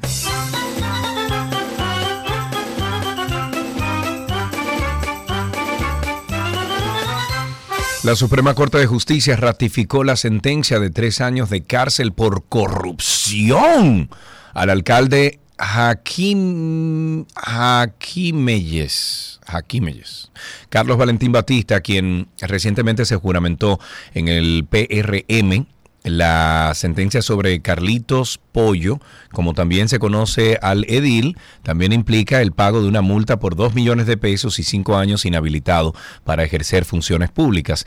El edil apeló la sentencia pues, con, bueno, ante el, la Suprema Corte de Justicia, que conoció el caso el 30 de noviembre del 2022, pero publicó el dictamen el 12 de enero del 2023. Sin embargo, 23 días después de la sentencia condenatoria, o sea, el pasado 4 de febrero, Valentín Batista abandonaba las filas del PRD y fue uno de los tres ediles de la provincia Barahona que se juramentó en dónde? En el PRM, porque tienen la ñoña. Los jueces acogieron la prueba o más bien las pruebas presentadas por el Ministerio Público que acusó al alcalde Carlitos Pollo de vender de forma irregular un camión modelo Daihatsu 2020 y una camioneta Toyota Hilux año 2008, propiedad de quién? Del ayuntamiento de Jaquimelles. Oh, wow. Qué rico. 829-236-9856, 829-236-9856. A través de Twitter Spaces también estamos por ahí en vivo y pueden participar. Hablando de Proconsumidor, eh, iba a dar una noticia de Proconsumidor. Fuera de aire estuvimos hablando, tanto Sergio como yo, de que existe una ley eh, hablando del tema del agua, Sergio. Del agua mineral, del agua del mineral. Agua mineral, Bueno, del alguien nos agua potable para beber. Sí, para beber. Alguien nos envió a través de direct message una disposición que existe. Exacto. ¿Dónde está? ¿Dónde está? ¿Dónde está? ¿Dónde está? No la tengo Eso aquí. mismo ¿Dónde está? hago, estoy buscando. Estoy suba en el chat. En lo que tomamos esta llamada, tenemos en la línea a JR, nuestro amigo JR. ¿Cómo estás, amigo? Sergio, Karina, ¿qué tal? Hermano, Me what's up? Me permiten darle un, un consejo a los periodistas y a los, y a los de noticiarios. de este Oh, país pero que dele para allá, amigo. Miren, estamos en febrero y Karina que tiene hijos en colegio ya lo sabe que empezaron a mandar las... Ya yo pagué mi vida. Para que no esperen agosto a sacar las noticias de que está... ¿De qué tan? Se fue JR. ¿Qué, Ah, qué es lo que pasa, Karina? Eh, cuéntanos. No, no sé, me imagino que él se refiere al tema de las inscripciones, De las del inscri- pago y de eso- la escolaridad. pero y el torito no había pasado una cuestión eh, que se murió. Ajá.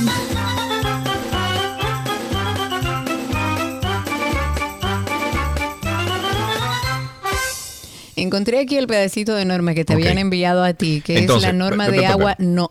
Vamos, vamos a poner en contexto todo esto. Al principio del programa estábamos hablando de los beneficios que tiene el agua mineral natural al momento de consumirla en vez de agua, agua purificada. Yo estoy dando mi testimonio desde que hace desde hace como cinco años. He cambiado totalmente, no estoy bebiendo agua purificada, sino que estoy bebiendo agua mineral. Yo he notado como mi organismo se maneja mejor. Yo he notado Claro. como la sed se me quita inmediatamente, yo comienzo a tomar agua natural mineral, no mineralizada, negativo. Yo estoy hablando del eh, agua que existe, que viene de los manantiales, que viene, por ejemplo, de, de- de los, eh, ¿cómo se llama esto? De los polos. Eh, hay agua que se envasa y se vende.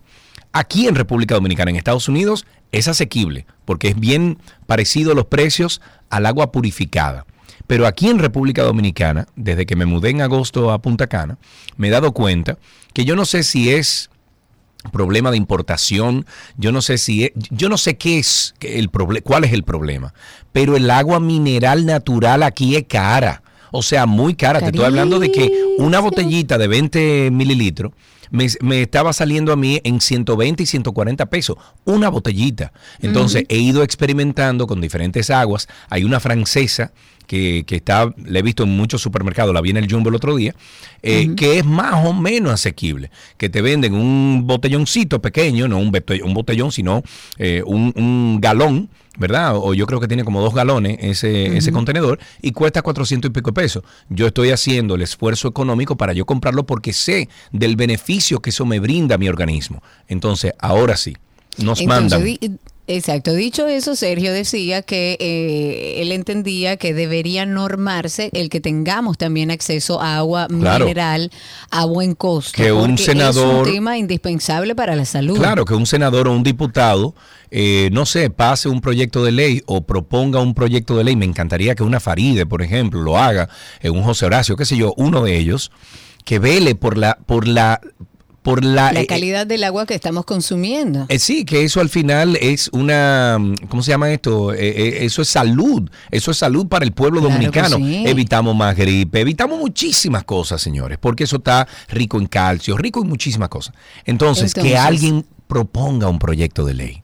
Pero tú hablabas de proponer, sin embargo, alguien nos envía y dice, la norma de agua Nordom 64 de aguas embotelladas indica los minerales que debe tener la misma y no se cumple. Pero el consumidor debe controlarlo y solo se van por la parte microbiol- mi- microbiológica. Eso quiere decir que lo que hace, eh, lo que supervisan del agua que consumimos es que no tenga bacterias y todo lo demás que puede ser dañino para el organismo. Sin embargo, y a pesar de que existe una norma que habla de aguas eh, minerales, en nuestro país, por lo menos que yo conozca, no existe un agua potable con minerales a buen precio que podamos tener acceso a ella. Mira, dice nuestro amigo Nelson Bautista, gracias Nelson por la información, que hay una toma de agua mineral en Neiva. Mira, para, para allá voy yo esta noche. En Neiva eh, dice que tiene entendido que mm, una compañía, parece que Agua Dasani, eh, tiene el, control de esa agua. Según lo que él dice, podemos estar equivocados, eh, no, no lo he confirmado, pero dice que sí, que aquí en República Dominicana hay una toma de agua mineral. Me encantaría indagar aún más. Porque el, tú te imaginas la diferencia, Karina Larrauri, de que nosotros los dominicanos consumamos agua mineral natural a buen Claro. precio. A Para precio, la salud Óyeme. sería, indis- bueno, es indispensable. Claro, claro. Ahí tenemos más llamadas, 829-236-9856.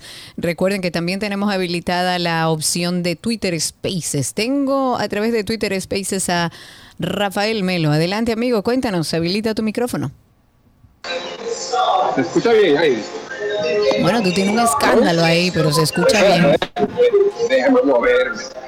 Ahora sí. Mueve- Ahora me debe escuchar mucho mejor. Sí, y si te llevas el teléfono a la oreja y no dejas escucharte eh, no, con, con, el Twitter, teléfono puesto con Twitter. Spaces no se puede. Ah, verdad, no se puede. Entonces, adelante, Rafa. Ay, lo quitó. Lo engañé yo.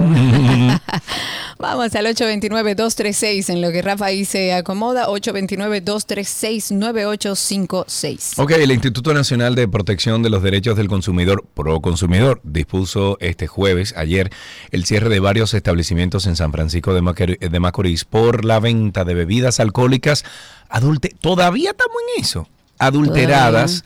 Que provocaron la muerte de dos personas. Este organismo además anunció que los propietarios de los comercios serán sometidos a la justicia, que vayan a, que- Claro. que, se pudran Son- en la cárcel. Desde asesinos. tempranas horas de hoy, brigadas de inspectores de la institución iniciaron un amplio operativo en el barrio La Javiela, esto del sector 27 de febrero en San Francisco de Macorís y dijo Proconsumidor eh, en este comunicado que en este sector se comercializaron las bebidas adulteradas que ocasionaron la muerte entonces de Lorenzo Antonio de 67 años y Rafael Antonio Mercedes de 55. Qué pena. Qué barbaridad. Vamos a ver, Rafa, a ver si podemos hacerlo ahora. Cuéntanos. Ahora sí, se escucha mejor. Mucho mejor, cuéntanos.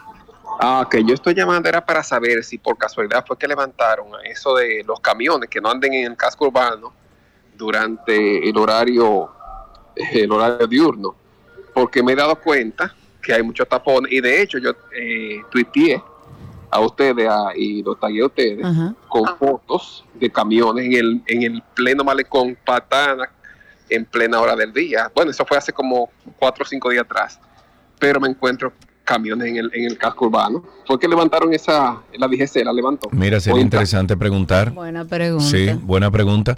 Ahí tenemos dos llamadas. Rosalba, la primera. Buenas tardes, Rosalba. Eh, buenas tardes, soy Rosalba Hernández. Eh, yo quiero dar una opinión con respecto a lo del agua. Sí, claro que sí. Adelante, Fíjate, Rosalba. Por muchos años, por muchos años, el agua Santa Clara, que es un, un manantial que hay aquí, ahí a la entrada de Villa Altagracia, donde está la montaña bonita, Ajá. Por la autopista Duarte. Sí. Ahí está el agua Santa Clara, esa agua la distribuían de forma directa, igualito que como hacen en Italia, incluso se la llevaban a la gente a la casa y es totalmente este mineral. ¿Y qué pasó Ahora, entonces? ¿Ya no lo hacen? ah, Ya no lo hacen, duraron muchos años como que cerraron la fábrica, parece la, la, la, la sacada del agua y eso. Y ahora he visto en los últimos días que he pasado por ahí que están actualizando como eh, la estructura. Esa, de hecho, es el agua que ellos vendían a nivel nacional, incluso en los hoteles, que la llevaban de forma directa, porque aquí hay un consumo muy fuerte de agua Sí. y el agua es muy cuestionada a nivel turístico, a nivel del turista, por la calidad. Ok. Porque aquí vende mucho el agua de ozono, de, de esa. Sí, purificada, sí. Pe- Exactamente, pero que esa agua no ayuda a nadie. No, absolutamente. Eso, eso usted se toma una botellita y va al baño de una vez. ¿Por qué? Porque el cuerpo no retiene absolutamente nada de esa agua, porque esa agua no tiene ningún valor eh, eh, nutricional. Hay envasadoras que la mineralizan. Sí, ayuda, pero no es lo correcto. No es lo correcto. Ahí tenemos a Eligia en la línea. Buenas tardes, Eligia. Sí, buenas tardes, ¿cómo están ustedes? Muy bien, gracias a Dios. Gracias por su llamada. Cuéntanos. Primeramente, déjeme decirle a Celio que sí, como tiene la voz, es de lindo. Oh, bueno. Gracias, gracias, Eligia. Guáleme ahí. también. Guáleme ahí un cafecito y paso por allá, sí, claro. eh, yo le estoy llamando porque desde que pasó el problema de la joven del este, este es una inquietud, pero nunca me pude comunicar con ustedes. Adelante. Eh, sobre los padres, que nosotros como padres, en vez de echarle la culpa a los gobiernos lo que pasan con los jóvenes, tenemos que ocuparnos de nuestros hijos y saber qué hacen con lo móvil que tienen en la mano, Sí, con señor. quién habla, Sí, señor. eh, qué pasa, quién le manda mensaje, porque inclusive cuando están en la mesa comiendo, cada cual tiene un móvil y nadie sabe que se comunica con quién Así es. lo que ha traído inclusive hasta divorcios en la familia. Y yo en aquellos años tuve mis tres hijos, inclusive para ir a paseo de la escuela nunca los dejé ir. Sí. Son ya eh, independientes, hacen lo que quieren, pero nunca tuve problemas con mis hijos porque estuve pendiente a lo que hacían en aquel entonces que no había tecnología como ahora. Es que es así, el, el, el trabajo y la labor del papá es guiar a esos hijos a tener una vida plena, llena de valores, eh, cuidando el medio ambiente, cuidando a los demás, pensando en comunidad. Hoy en día se ha perdido mucho de eso. Karina, tenemos una llamadita aquí, tenemos a Diego. Buenas tardes, Diego. Yo creo que hay que hablar con el, mi amigo Hugo. Porque Hugo es una persona, Hugo Vera, es un tipo inteligente, un tipo ecuánime. Sí. Para ver si sometemos a nuestros AMED, vamos a fíjese, a un análisis psicológico, si es que ellos se sienten al menos frente a los semáforos. Porque si los semáforos funcionan, funcionaran de manera correcta, sincronizados, Ajá. yo creo que no habría tapones, pero cuando yo veo que esos semáforos son tan inteligentes, saben dirigir, el- ellos dicen, no, me voy a meter y voy a joder el tránsito.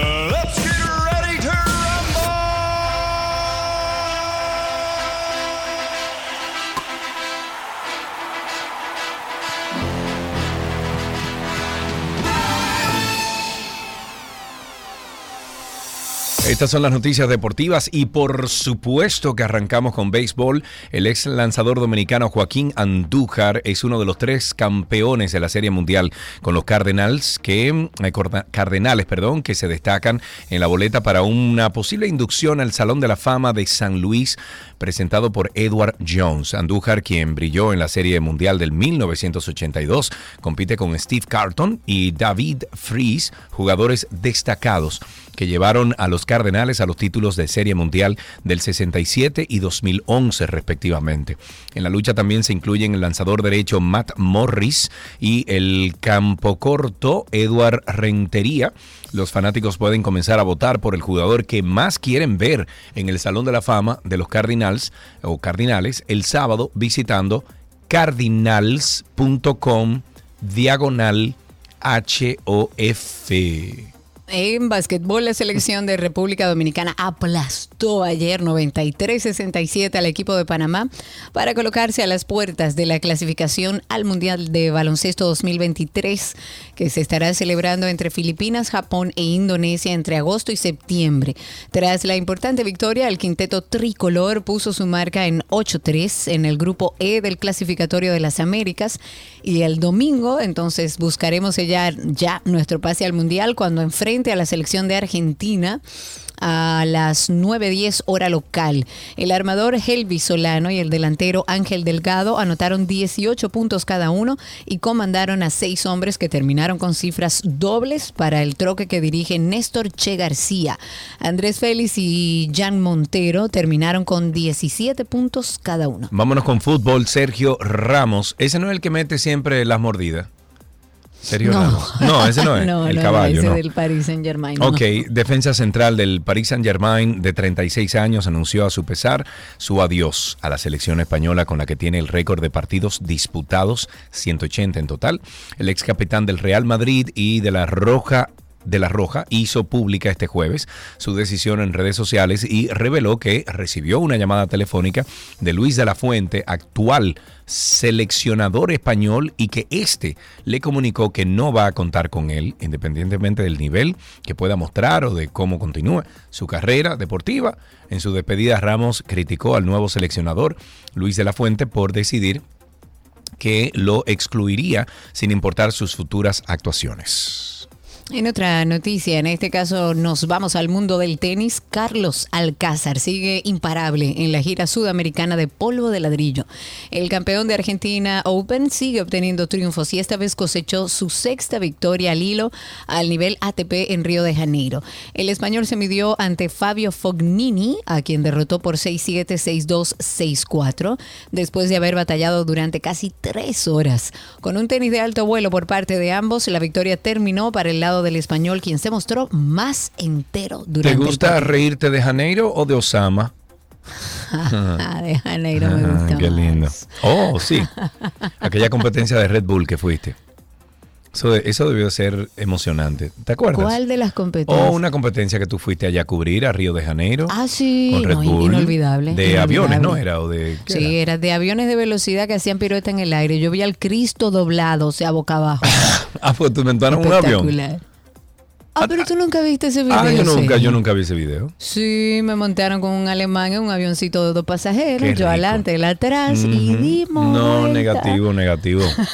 bueno, me voy con ciclismo. Ronald Gerán logró la principal venta- ventaja en el grupo que arribó a la meta y se apoderó este jueves de la tercera etapa de la edición 44 de la Vuelta Ciclística a Independencia, certamen efectuado en el trayecto Barahona, Asua, Baní, San Cristóbal y que tuvo un recorrido de 166 kilómetros. Con esto finalizamos estas noticias del mundo deportivo aquí en 12 y 2.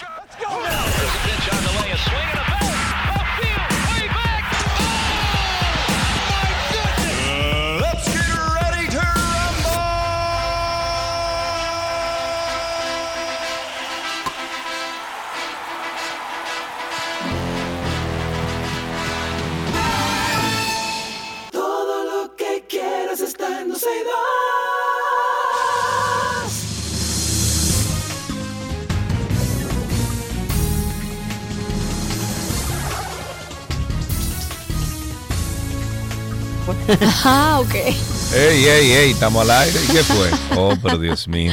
O sea, que no nos pueden controlar. Hello, darling. Hello, darlings. Hola, ¿Cómo están? Anaina, ¿estamos bien? Ahí Yo está estoy más nuestra- feliz hoy. ¿Y por qué?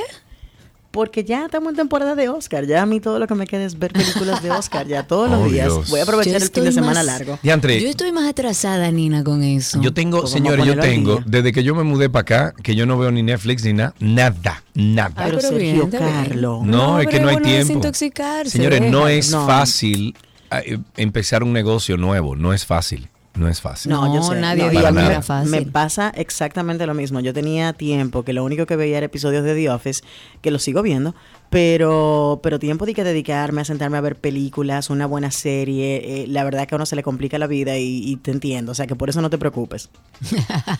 No te sientas culpable. Bueno, está Nina con nosotros. Recuerden que pueden seguir a Nina a través de las redes sociales, arroba a Nina Rodríguez de Reset Radio. De 6 a 7 pueden escucharla a través de la X102.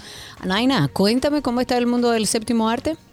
Bueno, el mundo del séptimo arte está muy ocupado porque durante las últimas, durante los últimos dos meses hemos estado de premio en premio. Y yo creo que eso es lo más importante que hay que tener en mente para nuestro segmento del día de hoy, porque vamos a hablar de películas, vamos a hablar de predicciones, vamos a estar conversando un poquito sobre todas esas cosas que la gente se pregunta, cuáles son las películas que tengo que ver, cuáles van a ser los ganadores, dónde está la pelea más fuerte en cuanto a alguna categoría y la verdad es que eh, por lo menos hay un par de categorías que están tan reñidas que no podemos ni siquiera predecir quién va a ganar, que es el caso, por ejemplo, del- de, la categoría de actriz principal. O sea, yo no sé si Kate Blanchett o Michelle Yao se van a llevar el premio, pero ese es un pleito casado. Todo el mundo apuesta Grande. a que será Kate Blanchett, pero luego de haber visto Everything Everywhere All at Once, que la vi Ay, el la día vi. de ayer, debo película. decir que la interpretación de Michelle Yao es algo impresionante. Espectacular. Ese de las Yo pocas que he visto. Me parece una película eh, genuinamente creativa, contada de una forma que uno no está acostumbrado a que se la cuenten. Eh, la verdad me pareció súper creativa. No, y déjame decirte que es la principal, eh, es la película Vencer. Eh, Hablamos de que tiene la mayor cantidad de nominaciones, tiene a todo su elenco actoral nominado. Eh, en el caso de Tar, por ejemplo, eh, la película está nominada a Mejor Película, está nominada a Dirección y está nominada a Actuación. Pero en comparación con la otra película, todos los actores de la película están nominados en las principales categorías como actores de actores principales o actores de reparto. Y, y la verdad es que es una película que rompe tanto con la digamos que con, con- con las costumbres de Hollywood. Es una película que rompe absolutamente todos los géneros, los involucra a todos. Acción, comedia, em, ciencia ficción, eh, romance incluso. La verdad es que es una película impresionante y yo quedé anoche eh, literalmente eh, estupefacta con todo lo que vi y, y lo que me hizo sentir, porque ahí es que está el detalle, la película tiene la capacidad de hacerte sentir absolutamente todas las emociones que están atravesando esos eh, actores que están interpretando y contándonos esa historia. Y, yo, yo, bueno, tengo que ver el resto para saber lo que va a pasar. Pero fíjate, desde hace unas cuantas semanas estamos viendo que se entregan los Golden Globes, ya se entregaron los premios BAFTA, eh, se entregaron eh, los premios de, déjame ver, se entregaron los, uh, Todos los los premios, Directors todos los Guild premios no Award. están- todos. No, No, es los que, han faltan. entregado ya, claro, Mira, que falta. Los que vienen este fin de semana, precisamente, se entregan los Writers Guild Awards, se entregan los Producers Guild Awards y se entregan los Screen Actors Guild Awards. Estamos hablando de que la parte de la industria que se encarga de la escritura de guiones, que se encargan de la producción de películas y que se encargan de eh, los cuerpos actorales van a estar entregando premios este fin de semana. Y yo creo que aquí finalmente vamos a, a ver por dónde se definen las cosas, porque si bien muchas personas pensaban que los BAFTA iban como a definir un poquito lo que iba a suceder en cuanto a mejor película, ahora le tienen un chanchullo en la cabeza a todo el mundo, porque si bien Everything Everywhere All at Once se llevó se ha llevado la, gran, la mayor cantidad de premios durante esta temporada de premios. En los BAFTA ganó eh, la película All Quiet on the Western Front, una película alemana, una película extranjera que está en Netflix eh, y se llevó 14 estatuillas, ¿ok? O sea, estamos hablando de que esta película se llevó la mayor cantidad de premios cuando se pensaba que quizás The Banshees of Inisherin, que es una película irlandesa, Esa eh, se iba a llevar las mayores, los mayores premios en los BAFTA porque es una película que pertenece, ¿verdad?, a esa zona. Claro. El punto está en que las personas ahora mismo no saben si será Everything Everywhere All at Once. Pensaban que iba a tener un poco más de tracción con los BAFTA por, por el tipo de historia que nos cuenta. Es una película de esas que le encantan al premio Oscar, un análisis profundo de personaje. Eh, y fíjate que en contraste con Everything Everywhere All at Once, es una película que lo que hace es un análisis profundo de las emociones y de las relaciones interpersonales. Y yo creo que ahí es que va a estar la, la gran decisión del, del, del- de los integrantes de la academia en decidir ¿Qué tipo de película quieren premiar? ¿Una película que nos haga eh, pensar en las pasiones más oscuras del ser humano o en una película que nos haga pensar en cómo ser mejores seres humanos a través Claro. de nuestras relaciones internas en nuestra propia familia y, y va a ser sumamente interesante lo, lo que pueda suceder en este sentido. Pero este fin de semana que se van a entregar estos premios que le mencionaba, por ejemplo, eh, si hay algún chance de que Top Gun Maverick, por ejemplo, tome tracción y pueda competir, está nominada solamente a Mejor Película, Nada no está más. nominada no está nominada, bueno, y a producción, Tú- obviamente, tú pero no está nominada a director, por ¿Tú ejemplo. viste el video que anda circulando por ahí cuando Steven Spielberg, Spielberg, le da un abrazo a Tom Cruise y le dice, salvaste Hollywood con la película? Es correcto, sí, sí, Sí. sí. eh, se hizo viral ese, ese videíto de Steven Spielberg dándole un abrazo y diciéndole, viejo, le salvaste el trasero Sí, a Hollywood con esta película. sí, sí, sí, Podemos creer una vez más en todo esto. Pero precisamente como son los productores los que votan por las películas en este sentido, vamos a ver si ellos arrasan con los premios de producción, pues entonces es muy posible que pueda competir por alguno de los, de los premios importantes. Pero la competencia es fuerte porque es que en Everything Everywhere All at Once, todo lo que puede hacer un técnico en el sentido de, eh, de crear efectos especiales, de hacernos creer realidades alternativas, de producir aquella masiva película que presentaron y todos los elementos de producción que conllevan. Yo creo que Top Gun Maverick la lleva muy difícil, honestamente hablando. Eh, sí, sí, sí. No, sí, sí, señores, no, señores, Sergio. no, Sí, sí, no. sí, Sergio, sí. No, sí. no, no, no, no. Es buena la película, ¿eh? Es buena, a mí me encantó. Sin embargo, no creo que compita con las que hay. Bueno, está bien. Es correcto, Creo. lamentablemente. ustedes son las que unos- saben, ustedes son las que votan. No, la que sabe es Janina, por No, eso no, yo digo que creo. votan, entonces no, no, no, no, yo no sé nada, yo no sé absolutamente nada. Yo, yo es una simple apreciación lo que, lo que, lo que hago, eh, habiendo visto estas, estas dos películas específicamente.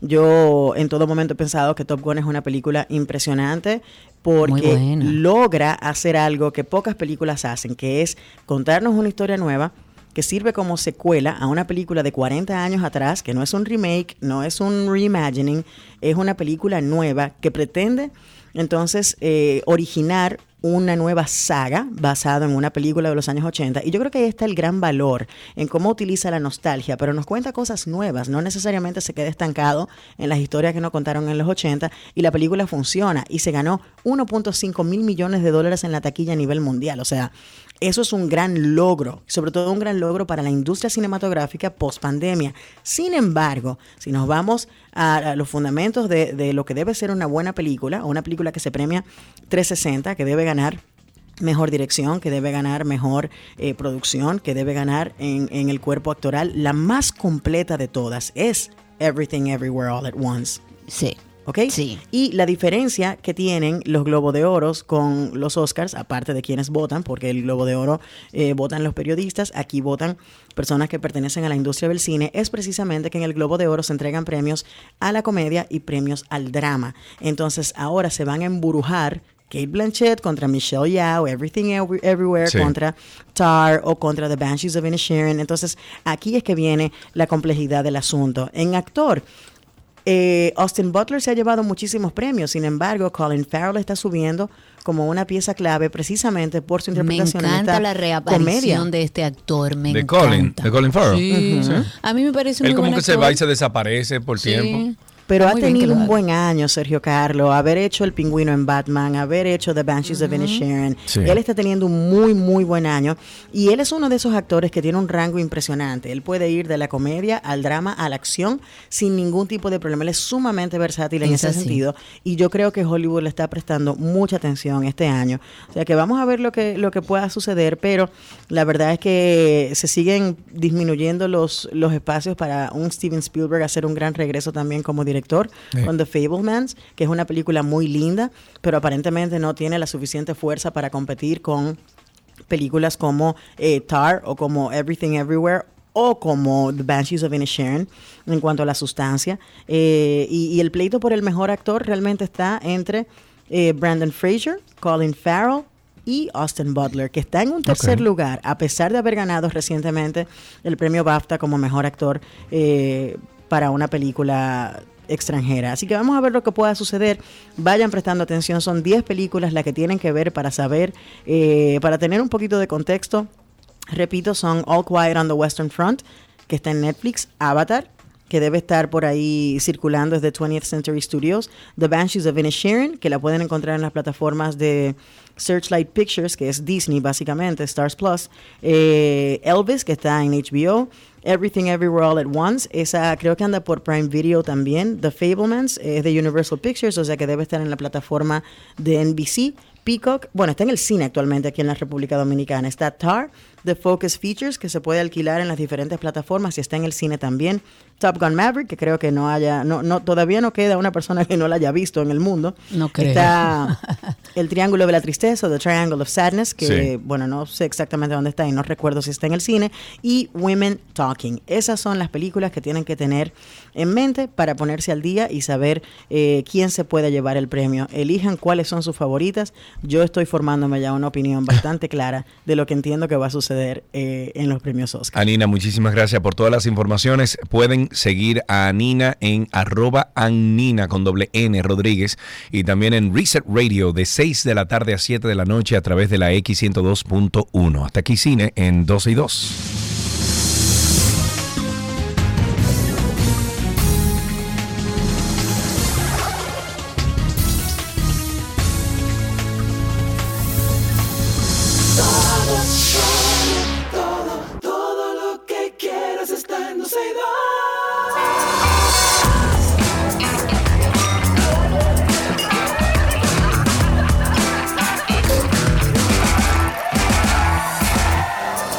Entonces, vamos a revisar la agenda de este fin de semana. ¿Qué tienes de ese lado, Karina? Por aquí tenemos que este viernes, le hace hoy en Casa Mencía, habrá un tributo a Juan Luis Guerra hermoso a las 9 de la noche. Ustedes los que quieren ir pueden hacer reservaciones escribiendo por mensaje directo a la cuenta de arroba Casa Mencía. El sábado 25, mañana, se presenta la obra 27 de febrero, 1844, Inolvidable. Esto en el Teatro Guloya a las 7 de la noche. Y las boletas tienen un costo de 350 pesos y están a la venta en el teatro. Este viernes 24 y mañana 25 se presenta la obra Desmontando a Shakespeare a las 10 de la noche. Esto va a ser en el bar en el bar Juan Locuar del Teatro Nacional. El costo de la entrada es 600 pesos. La obra de teatro en en un encuentro casual continúa exhibiéndose en el Teatro Las Máscaras los días viernes y sábado a las 8.30 de la noche y domingo 6.30. El costo son, es de 800 pesos. Y seguimos en teatro porque hay nuevas funciones para una super obra que no puede dejar de ver, que es la obra La abuela del escorpión. Esto va a ser este viernes 24 y sábado 25 de febrero a las 8.30 en la sala La Dramática, una salita hermosa del Palacio de Bellas Artes. Y las boletas están a la venta en tix.de. Amiga, pero viendo todas estas obras de teatro y sabiendo que tú produces teatro y sabiendo que yo me mudé para el país, Era ahora ya, me va a decir que sí, a una brita. vamos a una obra. El problema es que lo que estoy ahora eh, con idea de producir Ajá. es a oscura. ¿Eh? O sea que tú no te vas a ver. Pero en el caso Bueno, tuyo es bueno porque tu voz se conoce. Bueno, pero vamos arriba. La obra de teatro, me encantaría volver al teatro. Yo disfruté, o sea, disfruté mucho esa parte de mi vida donde hice obras de teatro y Pero tú y yo podemos hacer Sí. un monólogo. Bueno, no, no sería monólogo. no sería, un monólogo, pero búscate una obra de dos. que- Mira, a ver, que no nos besemos. ¿Y quién te Hazme el favor, que te conozco, te conozco. Nada más para nada más pa, molestarme lo, lo harías. La obra de teatro Quemando se presenta este sábado 25 de febrero a las 8.30 de la noche y domingo 26 de febrero 6.30 en la Sala Ravelo, Teatro Nacional, 750 pesos. Frank Seara, nuestro querido Frank Seara y dueño del jingle de este programa, presenta su concierto Entre Amigos. Se pasa más bien. Esto va a ser este sábado 25 de Uy. febrero a las 7 de la noche. Vas a estar. Ah, no, es en Jarabacoa. No en Jarabacoa, pero eso de Woods de Jarabacoa me dijeron que Chulísimo. es lindísimo. Chulísimo. Yo no he ido, no he ido, pero me dijeron que es muy, muy hermoso.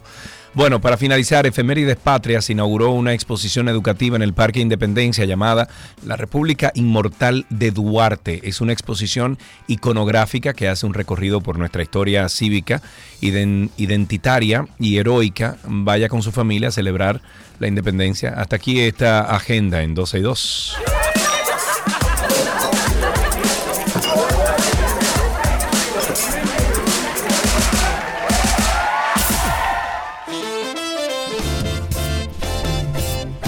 Bueno, vamos a despedir entonces. Adiós. Que tengan un feliz fin de semana y nos vemos el martes. Estaba muteada. Me Sí, voy a sé. la playa.